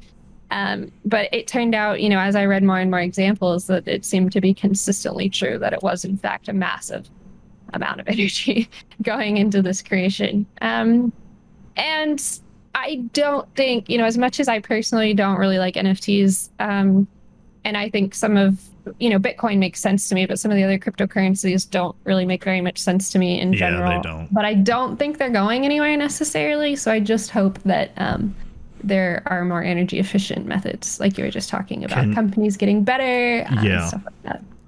Yeah, because I, I mean, this is coming from someone who understands the extreme basics of power and electricity like the like you know very very very basics of electricity and i can't even imagine like you, you know you, you take a bitcoining or, or crypto mining operation put in slap it in a data center somewhere do those data centers have more efficient power consumption to like offset that stuff? And maybe the grids they're attached to don't affect i don't know. I don't know. I'm just spitballing here, but it, it's it, if if I had it my way, I'd say just get rid of cryptocurrency because I want a new video card.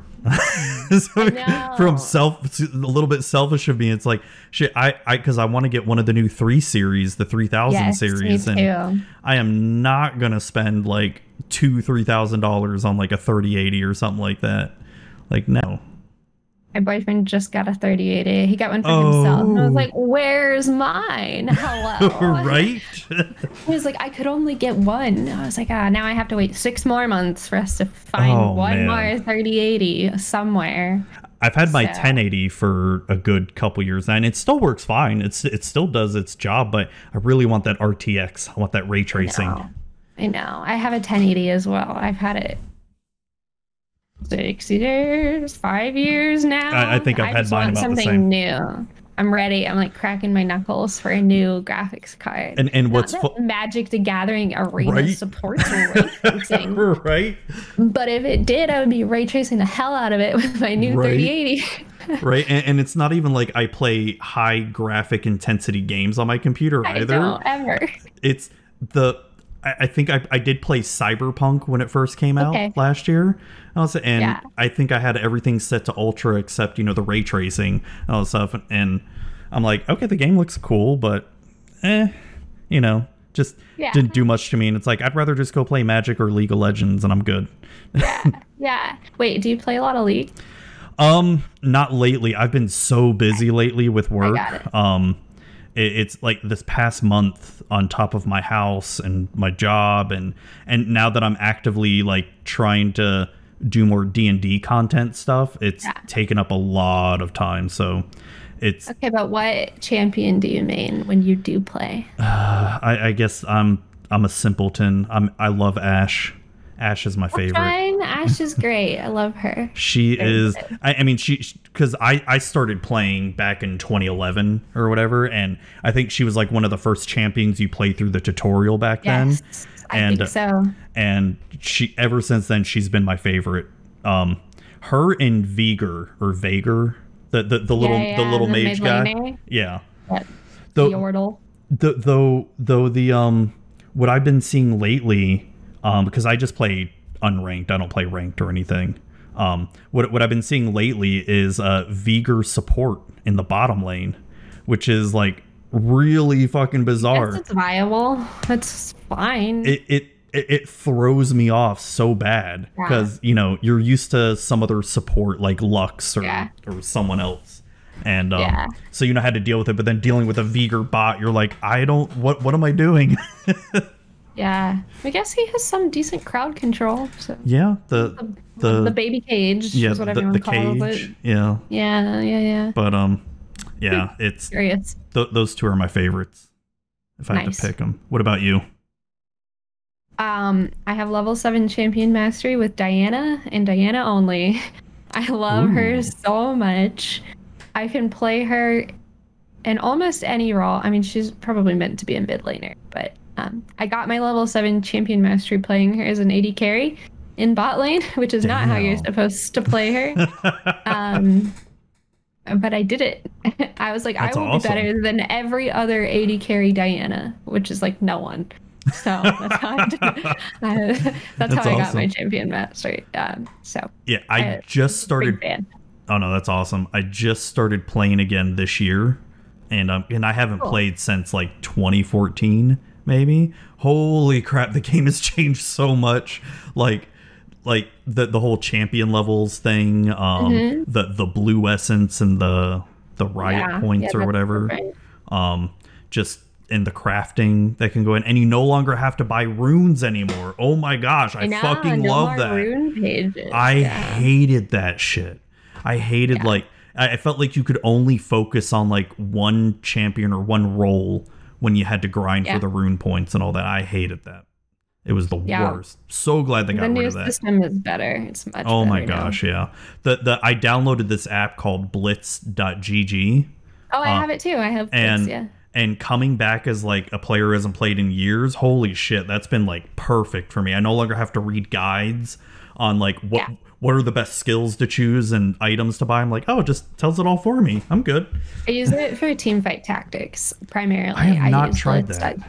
It's fun if you're a Magic player. I mean, auto chess and and card games played, are not necessarily yeah. the same thing, but I think that um, it's it's more on the strategy side and less on the like mechanical reaction speed time of, yeah. of games. So I think that auto chess games are are generally um, pretty well liked by Magic players. I'll have so. to check. I, I, I think I did play one game of it and I didn't understand anything was going on. It takes it takes a hot minute yeah. to to get it. seemed seemed like it, so I was just kind of like, I'm just gonna go back and play Summoner's Rift. yeah, I feel it. I feel it. Man, and they got rid of um Twisted Treeline. and all that. And that was one of my favorites. Like it wasn't the best, but God, I had some really awesome games as like Garen in that. On yeah, on map. the three v three. Yeah. Yeah, that was the freaking best. But no, I mean at least they still have ARAM because that's um that that's always a fun casual one to play with with some friends. ARAM's never going away. Good, good. And and I I'm, hope. I mean, like knock on wood. Oh, it's been around. well, let's see. They they had it back when even when I quit back in 2014. So I'm assuming it's gonna not go anywhere. And they still have URF too, ultra rapid fire yeah, mode. Yeah. Oh my gosh, that was so much fun. I love it. It is fun. It's a good one. Yeah. Well, I need to. Oh, I need to get back into playing it again. Just so little time right now. But I would play League with you. I was like, well, let's play League together. But I'm the person that only plays ranked everything. Oh, I'm only not. ranked literally every single game. I'm like, what is the point of playing casual? But that's just who I am as a person. So I know, and that and that's okay. that's good. I I used to be just like that. Um, with like almost every game, like I wanted to get ranked. Um, especially when StarCraft Two came out. Oh, oh. man, I was so obsessed with it. Um, I got very high up in the ladder in StarCraft 2 up to cool. up to diamond and that was before they had like um grandmasters and all that stuff mm-hmm. and then they just had masters. I was like right on the cusp of getting to masters or whatever. And but holy talk about freaking insane amount of time playing that game. Like and then also call of duty too like my wife and i every, every time a new call of duty comes out we'll play it together for like a few months. And all, it's sort of been like our ritual for the past couple years.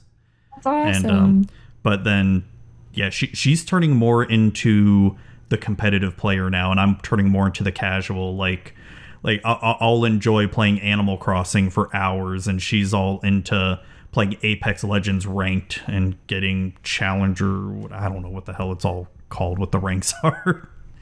That's very cool. Yeah. Very cool. Yeah, she doesn't. Well, I'll play League of Legends ranked with your wife if she plays League. She doesn't. She, she doesn't oh, do man. any computer games. It's all it's ah, all it's all console. console. Okay, that makes sense. That makes a lot of sense. Yeah, for her, my Apex game is too bad. I bet she's like a million times better than me. oh my god, I, I can't even play with her anymore. She she'll get just get mad at me because it's like I don't know all the best guns and armor and all that stuff, and I'm all like, like is this any good? Is it's just like she's like shut up and just we gotta go. I love that. I'm like, oh damn. she's very serious. Oh yeah, I, and and it's weird too because she's I mean she's always been like a competitive person, but yeah. she's never been into a game like that. Like we would play when we play Call of Duty, we would mainly just play zombies because that's what she loved. Oh, she she yeah. loved the zombies mode.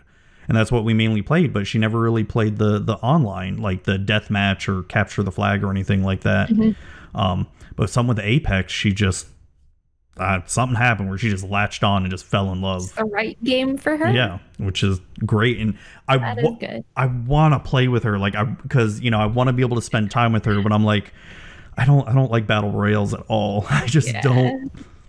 It's it's like trying to get her to play Magic. She does not like Magic, no matter how many times she's tried to play it. Just it's different uh, different genres of games. I think yeah very drastically appeal to different people, and that's okay. Yeah, and that's fine it's fine. Um, she's um, I, I love her. She, I, I love that she's turning into a gamer now later in life because she she would always, I wouldn't say get mad at me for playing games, just more like oh it's such a waste of time type stuff. And now it's like I can't like on her days off from work, it's like at night all she wants to do is just play games, and I'm like I don't blame her. It's her day off yeah. and all that stuff, but. Yeah. It's like, damn, never thought I'd see her hooked on to I a like console. That. Yeah. but what what does suck though is when I want to get a PS5, I also have to buy her one at the same time. Yeah, it's like, yeah, uh, you have to do PS5. Yeah. yeah. That's how it goes when you have two gamers in the household. Right, right, because you can't share one console. Because we tried that. No. It's she she. I would get frustrated. She'd be hogging up my PS4, and then she'd get frustrated. I'd be playing something, and so it'd be like, "All right, fine, I'll buy you your own." Yeah. And now with perfect. and I had to buy her her own Switch this year too because she wanted Ooh. to play Animal Crossing and Pokemon. Yeah. So important, very oh, yeah. important titles for the Switch. Good games. So I still don't have a Switch. Oh my god! I don't know if, what I'm doing with my life. If you travel a lot, it's like the best console ever. Yeah. Because for for my job, well, before pandemic, like I would have to travel a lot for work and all that mm-hmm. stuff. Have to fly around the country. Um, and best console ever for traveling. Like it's, you know, name name it's a game genre. Yeah, it's perfect for it. Like, you know, I the the two things I always bring with me when I travel is my Switch and my Kindle. You know, read oh, yeah. and then yeah read when I want to and then play a game when I want to. It's it's the best. But ideal. Oh yeah, it, it's the Switch is you know, as much as I want a PS5 and as much as I love the PS4 and my PC, it's like Switch has been my favorite console in a long time. It's just so good. I I just I feel like I never got into handhelds. I, I think I touched on it a little bit, but I just didn't grow up playing games. Um, I don't have any brothers or sisters. I'm an only child, and I don't know. It wasn't ever anything that my parents were like, "Let's play games together." It just didn't yeah. happen. So I just never had handhelds. I didn't really have a console until I was maybe 17. Mm-hmm. I got like a PS2. It was already there was PS3 was already out at that point, but mm-hmm. my parents bought me like an old PS2. So um, I think that's probably why I'm so much of a PC gamer now. I just didn't didn't play a lot of console at all growing up. But I played RuneScape on the computer when I was like nine years old, and you had to lie Ooh, about your dang. age. but um, you know, that's why I'm here on my PC. yeah, no, and that's fine. It's um, I, I don't know. I don't know. When it comes to my gaming, I guess it depends on like the day of the week, right? It's yeah. like there are times where I just want to do nothing but PC game, then other times I just want to do nothing but play on the consoles and all that stuff. And the great thing about the Switch is it can be both a console and handheld. So that's exactly. the it's the best thing about it. It's so versatile. Every time I think about that console, I'm like, they were the smartest people. I, I can't did it right. Yeah, I can't see how Nintendo could ever go back and make a normal console after this. Like not it, after that. Because it, it it'd be dumb for them to do that. Like with how successful the Switch is, it's it's dumb. Like yeah. I, it just doesn't make any sense. All right, so hold on. I have a list of questions for you. Oh my God. Okay. That um I've been doing recently with um some of my guests. It's something new that I've done, um, and just to try to get people to know you a little bit more, and get get some answers. So it's going to be some weird questions, but let's see how you answer okay. them. Though, you ready? Okay. Yeah, I'm All ready. Right. What's the scariest animal? The scariest animal? And it could be insect, sea creature, stuff like that too. Oh, the scariest animal are those like weird fish that live at the very bottom of the ocean. Oh, the ones with like I don't know what they're called, but they like yeah like they look the no eyes or anything. Have, like little like light things that like hanging yeah and, like the huge teeth or whatever. Yeah, they're oh they're god like fifty percent teeth. Yeah, those are the scariest animals. Oh god, yeah, no. I mean, I mean, just going underwater, period, would just be like, no, I'm good. Like going in a submarine or something like that. Like, no. Oh yeah, yeah, like no. way too deep in the ocean yeah. where there are things that we like don't know about yet. Right. Yeah. Right. And not only that, like, oh, like one little crack or something somewhere, and you're I like, know. oh, you're dead.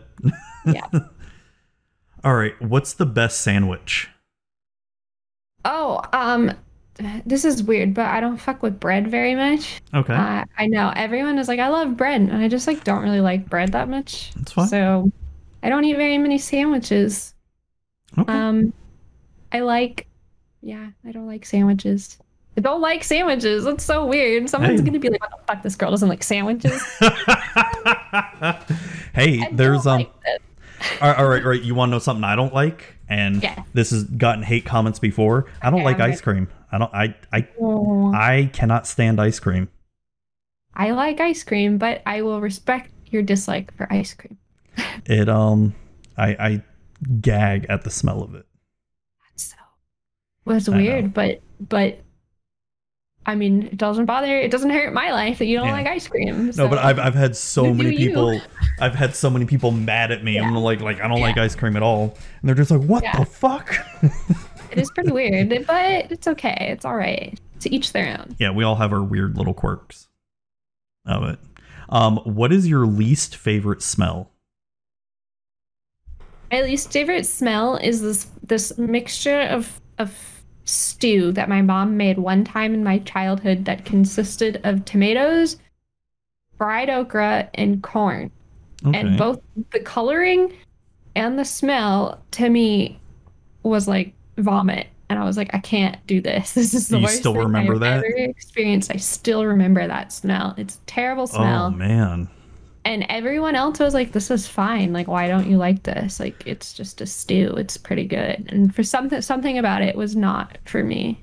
It was just I, I it was like when i was 10 years old and i still remember how bad it was. That's the worst smell. Oh wow. And you still remember after all these very, years? Yes. My mom is a very good cook too. So it was very bizarre that she made something that i just did not could not do. Oh so wow. That's that, crazy. that is the worst smell. On, on the flip side what's your favorite smell uh, my favorite smell is sage. Okay. I, I spent some time growing up in Colorado, and sage is everywhere. It smells so good. And I've been trying to find the perfect sage scented candle, but I don't think it exists. I mm. don't think that there is a good sage scented candle. So if you're someone out there who makes candles, I would right? really like a sage scented candle, please. I have to. I can't even think of what sage smells like off the top of my head right now. Oh, it's good. Very good. Oh, that's interesting. I like that. It's a unique answer. Um, all right, next one. You get one song to listen to for the rest of your life. What is it? One song? Just one song. Mm, probably Gemini Feed by Banks. I don't know. it's okay if you don't know it. That's fine. Never uh, heard of them. She's like an indie electronica um, singer, songwriter. I just I really like that song. It's the title track off of um, the first track off of an album she released when I was in college. I listened to that album on repeat for about nice. six months of my life. I think I was in a dark time, and the album was just you know sometimes you just have music that that does something for you in a time period, oh, yeah. and that was the one for me. So probably oh, yeah, no. the song. No, I, have I've got one that um oh god, what's the name of the album? Um, you ever heard of the band Cursive? What genre? Oh, God, what genre would they even be? Um, having to look it up. Um, I'm they're an American up, yeah. indie rock band. Okay, all right. Um, shit, I don't think I know them. Yeah, the Ugly Organ. Um, their their album called the Ugly Organ. That was like my album I listened to like so much during yeah. college and all that. That's that. cool. But yeah, I know what you mean. Like there, there's there's those songs that something happens to you in that time of life, and that song like will stick with you forever. Oh yeah. all that. So so was it Gemini Feed? You said it was. Yes, the name of the song is Gemini Feed. Okay, okay. Um, all right. Next one. What is one thing you own that you should really throw out? I'm like looking at my apartment. I have a couple of houseplants that are like almost dead that I haven't given up on, but they're probably just completely dead and I should really get rid of them. But I can't bring myself to commit to the fact that they're dead. Well, if you can revive them somehow. I keep trying and and at some point though, you know, after you've been trying to revive a dead looking plant for several months, you really just need to give up on it. Like this one's actually dead. So. I'm oh, and I'm pretty good with plants, so most of my plants do pretty yeah, well. I'm, I'm noticing. A couple, there's a couple that I just can't. I haven't given up on them, but they're definitely already dead. No, I've, I've noticed the plants in your background. I like them. Um, are they Thank all live? They're all live. All of my plants nice. are real. I have nice. I think I have like 35 house plants. Some Ooh. are some are small, but I yeah, have a yeah. lot of house plants. Man, I, I like I like my plants. That's awesome. Like my wife and I tried that in one of our apartments one time and just um yeah, didn't last very long. We we kept on forgetting to water. We sucked. it's only good if you like it because honestly fake plants look pretty good, but if if it's something that brings you joy like it does for me, I just like the process oh, yeah. of caring for and raising plants. So no, but I'm awesome. not one of those people that judges people for having fake plants. Like if fake plant is right for you, have a fake yeah, plant. right. yeah. Because some people are like me who you know get a real plant will water it and then forget a week because of who the hell knows life. you know yeah. life yeah So it's good okay. for me. It's like calming to just go remind myself to water all the plants, recenter myself, take some time. And that's awesome. It's good. I yeah. like that. I like it. It's sort of like your own meditation, your own form of meditation. Yeah. yeah. It takes awesome. me like a good 30 minutes to water all my plants, so it's fine. I just have to do it. Wait, 30 minutes of meditation, just yes. looking at your plants yeah. and mm-hmm. seeing how well they're growing and all that. Yeah, yeah I like that. And I they, like they all have really, really good punny names. Um, my favorite is uh, Keanu Leaves. That's my favorite plant, but he's all the way over there. I can't show you him right now, but that's awesome. They're all very punnily named. That's awesome. What's something people seem to misunderstand about you?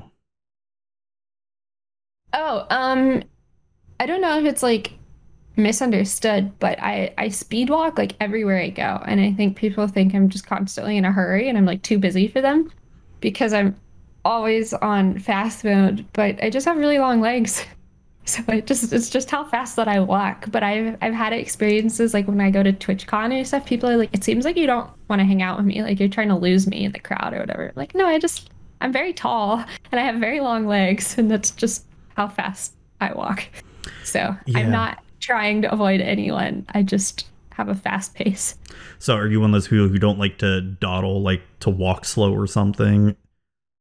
Um, I mean, not really. I don't really notice that I'm like consciously in a hurry to get anywhere. Um, oh, okay. but I just I tend to be at a pretty fast pace. Um, but I, I mean, I'm also I'm taller than most of my my female friends, I guess, too. So mm-hmm. if I'm ever walking somewhere with them, I just feel like I'm my legs are like twice as long. So I'm going pretty quickly. Interesting. I like that. Um, what would you pick for your last meal? Oh, for my last meal, my very first thought was like Kraft macaroni and cheese. Ooh. So I guess that's gonna have to be it. I really like the the boxed macaroni and cheese. I love that shit. I love hey. it so much. It's like my comfort food as an adult now. Is like you make a box of mac and cheese. Oh, that's awesome. I guess I mean, that's gonna have to be my last meal. Well, would you do anything fancy with it, or just straight out of the box and eat it like that? Just, just out of the box. Pour the whole thing in a bowl. Go nice. for it. Nice. Hey, that's very interesting. that, that, that's one of the more interesting answers. I like it's it. Just, it's one of those like comfort. It's not my favorite food in the whole world. Yeah, like, yeah. favorite food is probably like my mom's cream potatoes, which is super good. But I don't know if that's really like like when you say last meal, it implies that like your mother isn't cooking it and no one's gonna do it the same way as your mother. So you have to have something that like anyone can cook. And I feel like it's pretty hard to fuck up a box of mac and cheese. Someone so, out there can fuck it up. I'm sure they could, but it's going to be more difficult. And, and so I have to go with that. Okay, cool. Cool. Uh, speaking of food, if you could have dinner with any three people, dead or alive, who would it be and why? Any three people? Yep. This is hard enough to think of one person. Um, any three people, dead or alive. I think I would like to have dinner with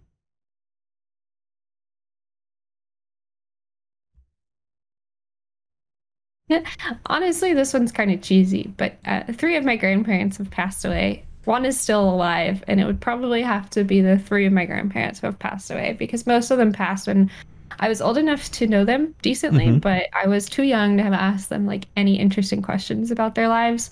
And all of them lived really, really interesting um, lives. Like one of my my grandmothers grew up in Europe during World War II, and I would have Ooh. loved to been able to yeah. ask her like questions about her life that I just was too young to ever get to know. So it would have to, I guess, be all three of my grandparents who have passed.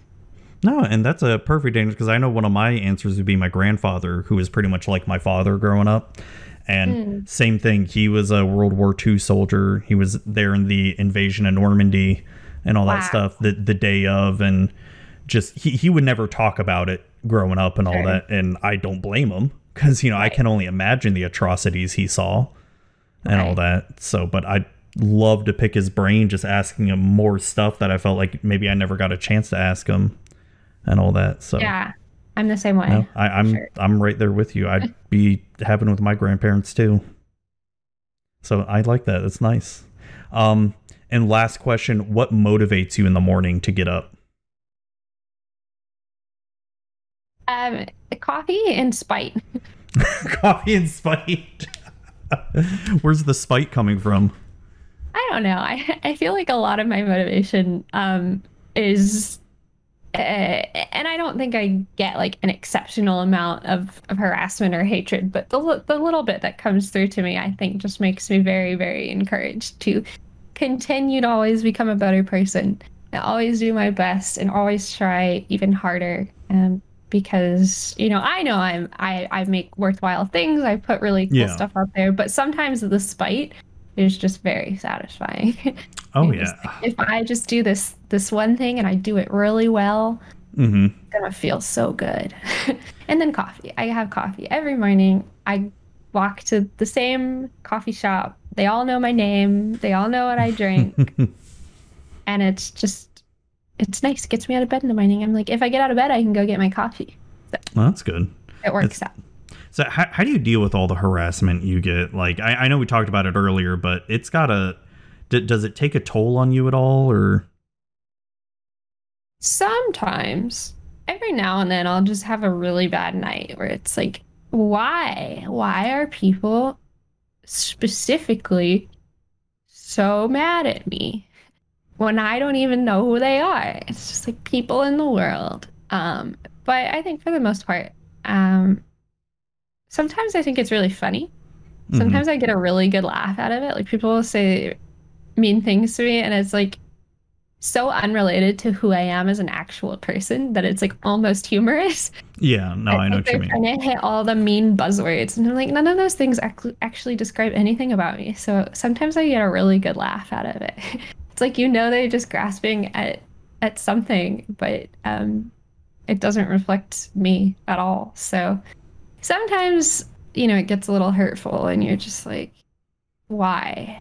the question I ask myself very frequently is like, why? This is just exhausting for probably both me and them. Yeah. Taking time out of their day. But um I think you just have to laugh about it, find some humor in it, and then and then remind yourself that spite is actually an okay motivator. So sometimes you just you get up like and you you succeed even better the next day and you're just like sticking it to the man. Not really the man, but you know what I mean. You're no, I know like, what you mean. Yeah. you're just gonna do even better because of it. And be like, "Fuck you, I'm awesome" type yeah, shit. Yeah. yeah. Like, like, get the fuck out of here. yeah, I'm just gonna do even better. It's like I'm not going anywhere, so uh, the stuff that people say is pointless because I'm just yeah. gonna have more achievements. No, it, it's I, I know what you mean. Like I said, I I can't compare like to what you get and w- what I've seen like Pixie gets. You know, because I know the harassment women get are different and all that stuff. Um, but any kind of hate that I get, I I just try to have the mindset of like, yes, it feeds me. Like, yes. bring me the hate. that means hey, they watched something of mine and they hated I it. Right? Haters really do be making me famous. Sometimes right? I come to that. I'm like, okay, but you watch all of my content. You follow all of my accounts and you're probably like 50% of my YouTube hours. So it's yeah, gonna like, be okay. It's like why? why? Wasting your own time. I mean, I mean, there's technically helping me. yeah, it, it's it's like what I don't understand. Like, uh, of course, there's you know people I don't like out there and all that sure. stuff.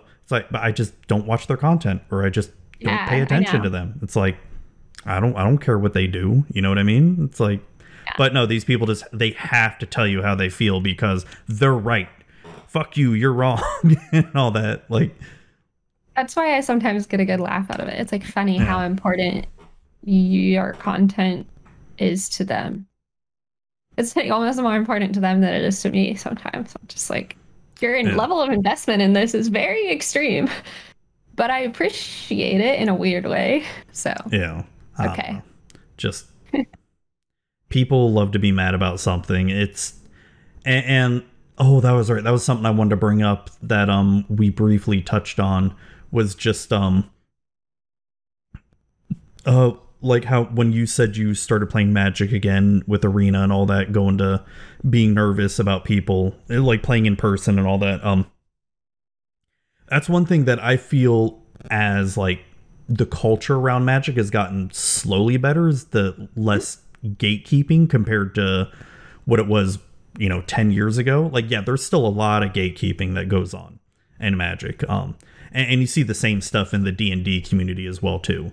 But it's got i i feel it's gotten way better because like you mentioned there's a lot more diversity inclusiveness. Like when i went to my first gp five six seven years ago or whatever pretty much nothing but dudes right? Majority and like very few women uh, or any other kind of POCs or anything like that. And the last one I went to, I think towards the end of 2019 or something, it was like way more diverse than it was I'd ever seen. I'm just like, holy shit, just a short amount of time, it's gotten way more diverse. Like, could it be better? Yeah, of course. But um, it, it's and I feel like that's where a lot of people just get mad because they're they're so used to this whole like culture of nerd culture like magic getting open to the masses when for a long time it was just you know relegated to just the people in the basement and all that stuff and people can't accept times are changing and all that. Yeah. I mean it's easy primarily to be around like people who look like you and have the same background as you oh, yeah. which is why like as a woman it's great to go to an event and you see other women there because you feel like automatically like you have a place to belong. But i can imagine that some people feel the opposite way as well. It's like they go to a place and it's no longer like entirely people that look like them and come from the same background. So um, they're adjusting. some people adjust yeah. really well and some people do not adjust quite as well. But I also think that, um, and this is, you know, one of the reasons why I am a content creator is because we have such positive and talented, like women and diverse people, uh, non-binary individuals in the Magic Gathering content space, that it's been really encouraging to me uh, that it is going to be a welcoming and positive environment. And I'm hoping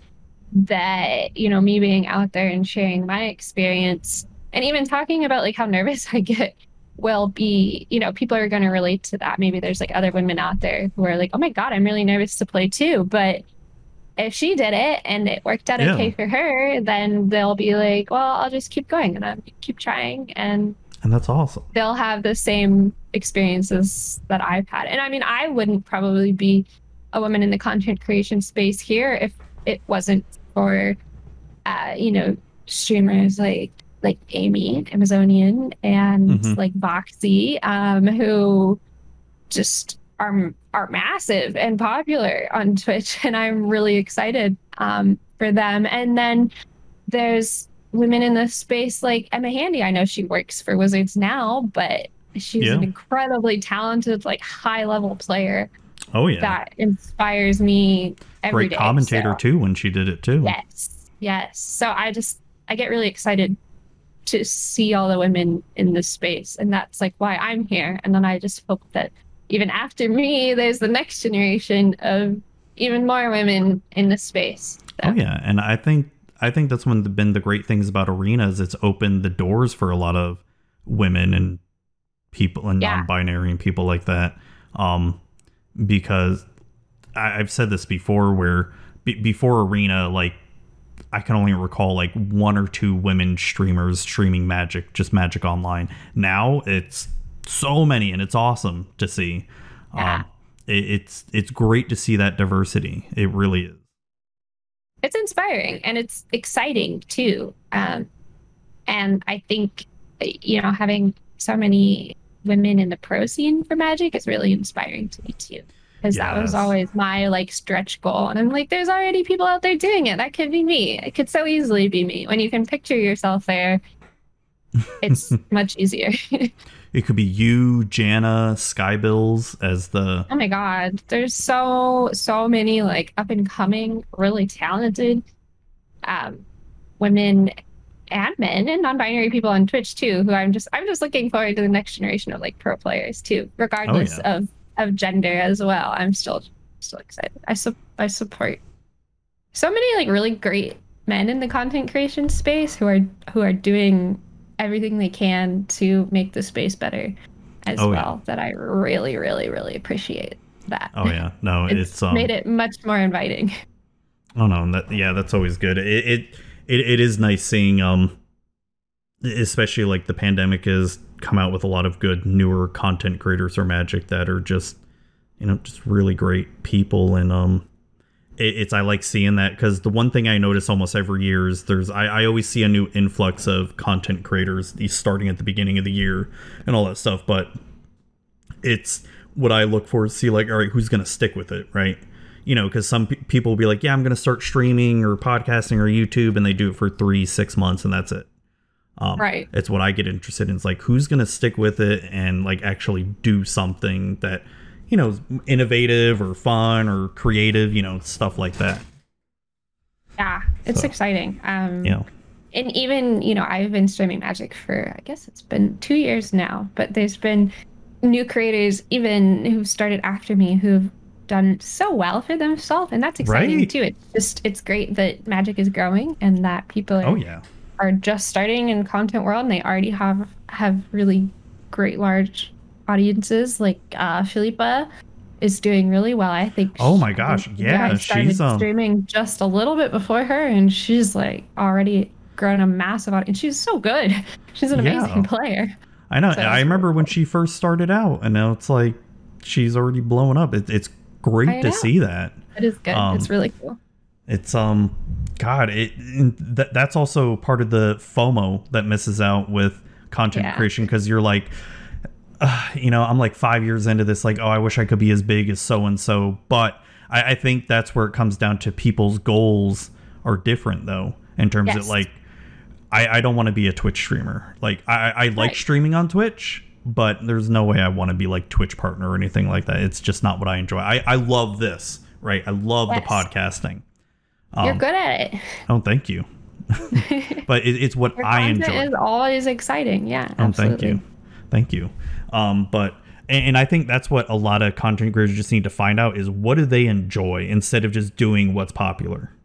Yeah, because I, I think that there's a lot of different ways to be a creator, um, and especially now with even things like TikTok are coming to the forefront. It's like there could be Magic the Gathering TikTok creators that just do that as a primary. Right, we don't even know right. about them. That would be so cool. I know that that's part of why I joined TikTok because just to try to discover more people out there and um and yeah, I've already met a few people that you know just do magic TikTok stuff, yeah. and I tell them like, come over to Twitter. All right, come on over. Yeah, yeah. it's like Twitter's great. Oh yeah, yeah. Like Twitter's great. I have my ranking of like friendliest social media platforms for Magic. Twitter's pretty good. Twitter's Twitter's decent. Oh, is it? What, what yeah. is Facebook the worst? Uh, yeah, Facebook and Reddit. Oh, yeah, yeah. For, ugh. Facebook I, and Reddit, and then Twitter is well, I guess probably then Instagram, then TikTok, and then Twitter, and then Twitch, which is the best. Okay. So okay. I have a ranking system in my head.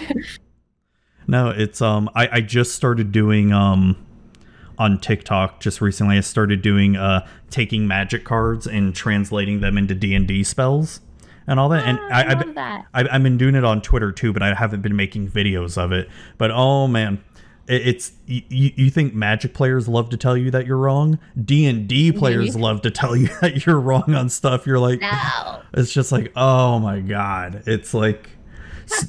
so, so the the thing with like trying to convert magic cards into D&D spells is like there's so many magic cards out there that summon creatures or tutor for creatures yes. and all that stuff.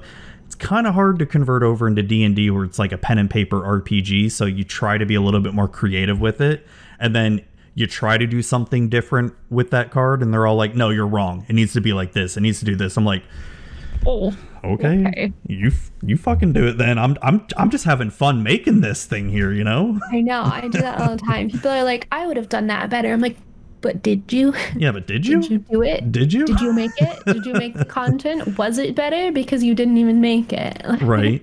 Right. Oh my god, the the worst the worst is when you're playing either arena or like even paper EDH in front of a bunch of people on stream and you make a mistake in play and you have so many people telling well why didn't you play it like this why didn't you play the land first and then lightning bolt the bird or whatever you're like well you know sorry i'm not fucking perfect okay? I know. It's like i didn't see that line okay? Yeah. At that moment. I was just you know doing the brain thing. It's fine. It's okay. You're not playing yeah. this game.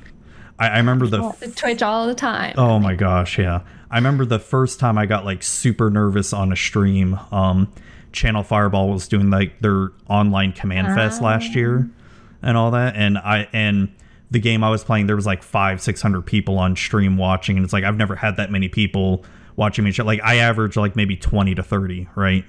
And th- that doesn't bother me. But having like six hundred people and I'm all like playing a deck and and you can see in the corner of the chat like, oh well, why didn't Zuby do this or that? Or like his deck is terrible, and I'm like shut the fuck up, all right? It's nerve wracking. it is. It is. I don't know. Time, I think we should normalize people making mistakes yeah. more often and yeah. like learning things and just like doing their best. It's okay. No, because because during okay. that CommandFest, you also had someone um that wasn't on screen or anything talking to all of us on the pod yeah. t- t- telling us certain stuff like like oh you know make sure you hurry up the play or whatever or yeah. you know hey make sure xyz happens and you're just like oh shit. And that that adds on to the pressure. You're like oh fuck. Yeah. I don't think people realize like it can be nerve-wracking. No. It is. It's always you know putting out content and anyway uh, you know you want people to watch it but at the same time there's the nerve-wrackingness behind the fact that people are watching it. That, that's that's why I like podcasting, where it's like, hey, I don't have to prove that I'm a good player. I know I'm trash and all that stuff. It's ah, like I bet you're not. I hundred percent don't believe it. I, all I really play is EDH now and Cube. Cube is about it. It's I, I used to be competitive, but I I can't. It, it just. I think what killed it for me were the other players. Just the amount of rules lawyers and the people always trying to one up you and stuff and like trick you up. Just like I, I hated that shit. That's that's why like that's why I like hearing like competitive players like yourself like you know just do arena and all that stuff because man paper play not saying that i don't think you can do it or anything i think you're you're very capable from what i've seen but man it's it's fucking like nerve wracking too because it's i made so many mistakes in paper play it, it's it, it well, and it's not so much mistakes on your own; it's when you play against like a complete asshole too. Yeah, who is who is watching to make sure you fuck up, and then as soon as you fuck up, judge. You know, uh, yeah. they're, they're, trying to get you game warning or game match loss. It's like, oh, I hated that. I hated that whole environment of it. It was so yeah. toxic. I played against people, you know, who I'm trying to name something with reflect or not reflector meddling mage. Yeah. Um, and it's like you forget the precise like exact. Oh yeah. Oh yeah. Or you get like one word in the name of the card wrong. Or yeah, like, they'll get a judge on it's, you. It's like a, a legendary card, so it has a name, like an actual name, and you're like pronounce it wrong or don't remember the exact. Yeah, the name. full name or something. Like, yeah. Yeah, I was like, man, you know what I mean. you don't yeah. have to be an asshole about it. If it was reversed, I would 100% be like, yes, that was fine. Like, I know the card yeah. that you mean, and I know fully well that that is what you intended. Oh, and the worst or is like you say something yeah. like Big Karn, and they're like, "What's the name of Big Karn?" I'm like, "I don't fucking know the name of Big Karn off the top of my head. It's Big Karn." You know what I mean? Yeah, yeah, the the Tron one. Yeah, the big one because there's little Karn and big, big Karn. Yeah, yeah fine. Shit, what is it? What is it? What is it's, it? Um, Satcon Urza Scion, or is that or Karn Liberated? Is Karn Liberated the big one? Karn Shit. Liberated is seven, and there's Karn the Great Creator, which is four, but that one doesn't really see play, I guess. There's Karn Scion of Urza, which is also four. Is it Karn Liberated is the big one? Yeah. Okay. Karn See, I haven't I haven't played I'm modern trying to look in it years up. I'm now. like trying to look it up at the same time. um no, yeah, but it, little it, Karn gets cards out of your sideboard, and then Big Karn does the bullshit. Yeah, the exile shit. Yeah, yeah, yeah. Um, the the the thing that I um hated the most was n- not even when I was doing like comp REL events, but when you're doing F and M, and you have the people that take it so seriously, like like oh, oh my god, you know, twenty dollars in store credit is on the line. What am wow. I gonna do? you know, or or maybe a pack or two. You know. Yeah. Yeah. And it's like you're taking this way too seriously. Yeah. That that also killed my mood of wanting to ever play competitive again. So not not that EDH can be any better, but when you find a group of people that you really enjoy playing EDH with, it makes it all the better. It's true. EDH for me and my history of playing just has such long games and my this is another thing, my attention span is like this long. which is why I love modern because the games are hopefully going to be like really short. So that's oh, perfect. Oh, it's like the you perfect love Legacy too. I probably would. It's like the shortest game possible speed run it. You, That's why EDH is like you could long for me. So it, yeah, yeah, EDH, yeah, it can be like w- with Legacy. You'd probably love Infect or something where it's like over I'm by turn two. I would just be like, yeah, turn two, turn three, win. That's great, and then I can play the next game. that that is one thing I really did enjoy about Modern Legacy, like especially when doing the side events at GPs, you'd be over pretty quickly. Yeah, yeah, yeah you don't have to sit there for too long. I don't know why yeah. my attention span is so short. I'm just cursed with the goldfish attention span. That's okay. It happens. It happens. um, I, I think what happens is like now that there's so much things vying for attention now. Like we've got our phones, you know, then we've got yeah. our computers with all these notifications and social media. It's um, it's yeah, and no wonder. Like our kids, like my kids, are screwed like if if you ever plan to have children, like they're going to be screwed because it's they're going to be living in, in, a world full of nothing but smartphones and being oh, a hundred percent connected. Like you and I, we grew up before smartphones were a thing, and you know, yeah. as much as I love my smartphone, if I didn't have to have it for like my job or content creation, I could I could live without it. Like I wouldn't need yeah. it. Oh, I don't know if I could do without my smartphone. I could. I, I, I, I, say that, but who the hell knows? But you like cuddling my phone. I spend a lot of time on my phone, but that's because of all my content mostly. Maybe if yeah. I didn't do content, I could live without my smartphone. I don't yeah. know about now. yeah, I, I say that, but then again, I it, it's like you find yourself just browsing random shit too that you don't even think about, or or just wanting to be able to Google something really quick too, yeah. right? I find myself just reading Twitter sometimes, like it's a newspaper, and I'm like, I need to stop. Right? This is yeah. too much. this yeah. is overboard.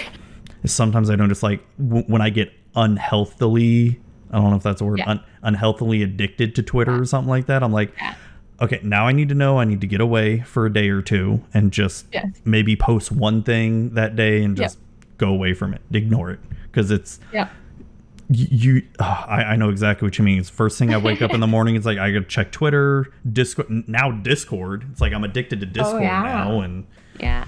All that. Um shit. But yeah, we've been doing this. Another this. thing I do, I don't check my messages until after I've had my coffee every day. I, am about the same way. A lot of weird messages, or you just like checking your messages is a pain. Just have have your morning ritual first before you get on your phone and check all your messages. It helps. I agree with that. I'm much more equipped to deal with anything problematic after I've had coffee. so oh yeah. That's my only little piece of advice.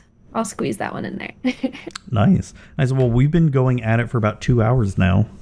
And Damn, um, I was uh, I didn't even realize. I know. I was having I, good chats. Oh, thank you. I, and I know when you mentioned like your short attention span, I'm like, dang, but you've lasted two hours though. Because we were talking, it was like you know everything was changing. Yeah. yeah, it's good. well, awesome. So, where can people find you if they want to reach out to you or anything like that? Uh, people can find me at Emma Skyward on anything, pretty much. Okay. Uh, Facebook, Twitter, Instagram, TikTok, Twitch that's every uh, YouTube? yeah YouTube YouTube Emma Skyward on on all of it. Nice, nice. Well, thank you again for coming on. I really appreciate it. Um, taking time out of your night to come on and chat with me. Um, thank you. Oh, you're welcome. Really enjoyed it. Me all as right. well. I'm I'm hoping maybe we'll have another time in the future. Maybe we'll get together and play some games. So. Yes, yes, either League or some EDH or something like that. Cool. Yes. All right. So I will uh hope you have a good night. All right.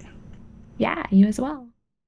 Hey, everybody, thank you all for listening and watching to the show. I appreciate every single one of you who continue to stick by and listen and watch this.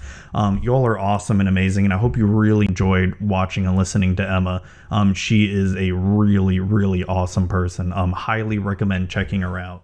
And um, yeah, it was great time talking with her. Really enjoyed it, and I want to try to do some other content with her, like maybe EDH or something. Maybe maybe League of Legends. I keep saying that like I want to play League of Legends. Some people I said that to Kuro Hits, Hitsuki. Um, we haven't done it yet, um, though. It's just been life has been crazy right now, and um, it's yeah, just life's going crazy right now and I'm trying to keep up with it all. But, anyways, so thank you all for listening and watching again. Hope you all really enjoyed the episode and hope you all have a great night.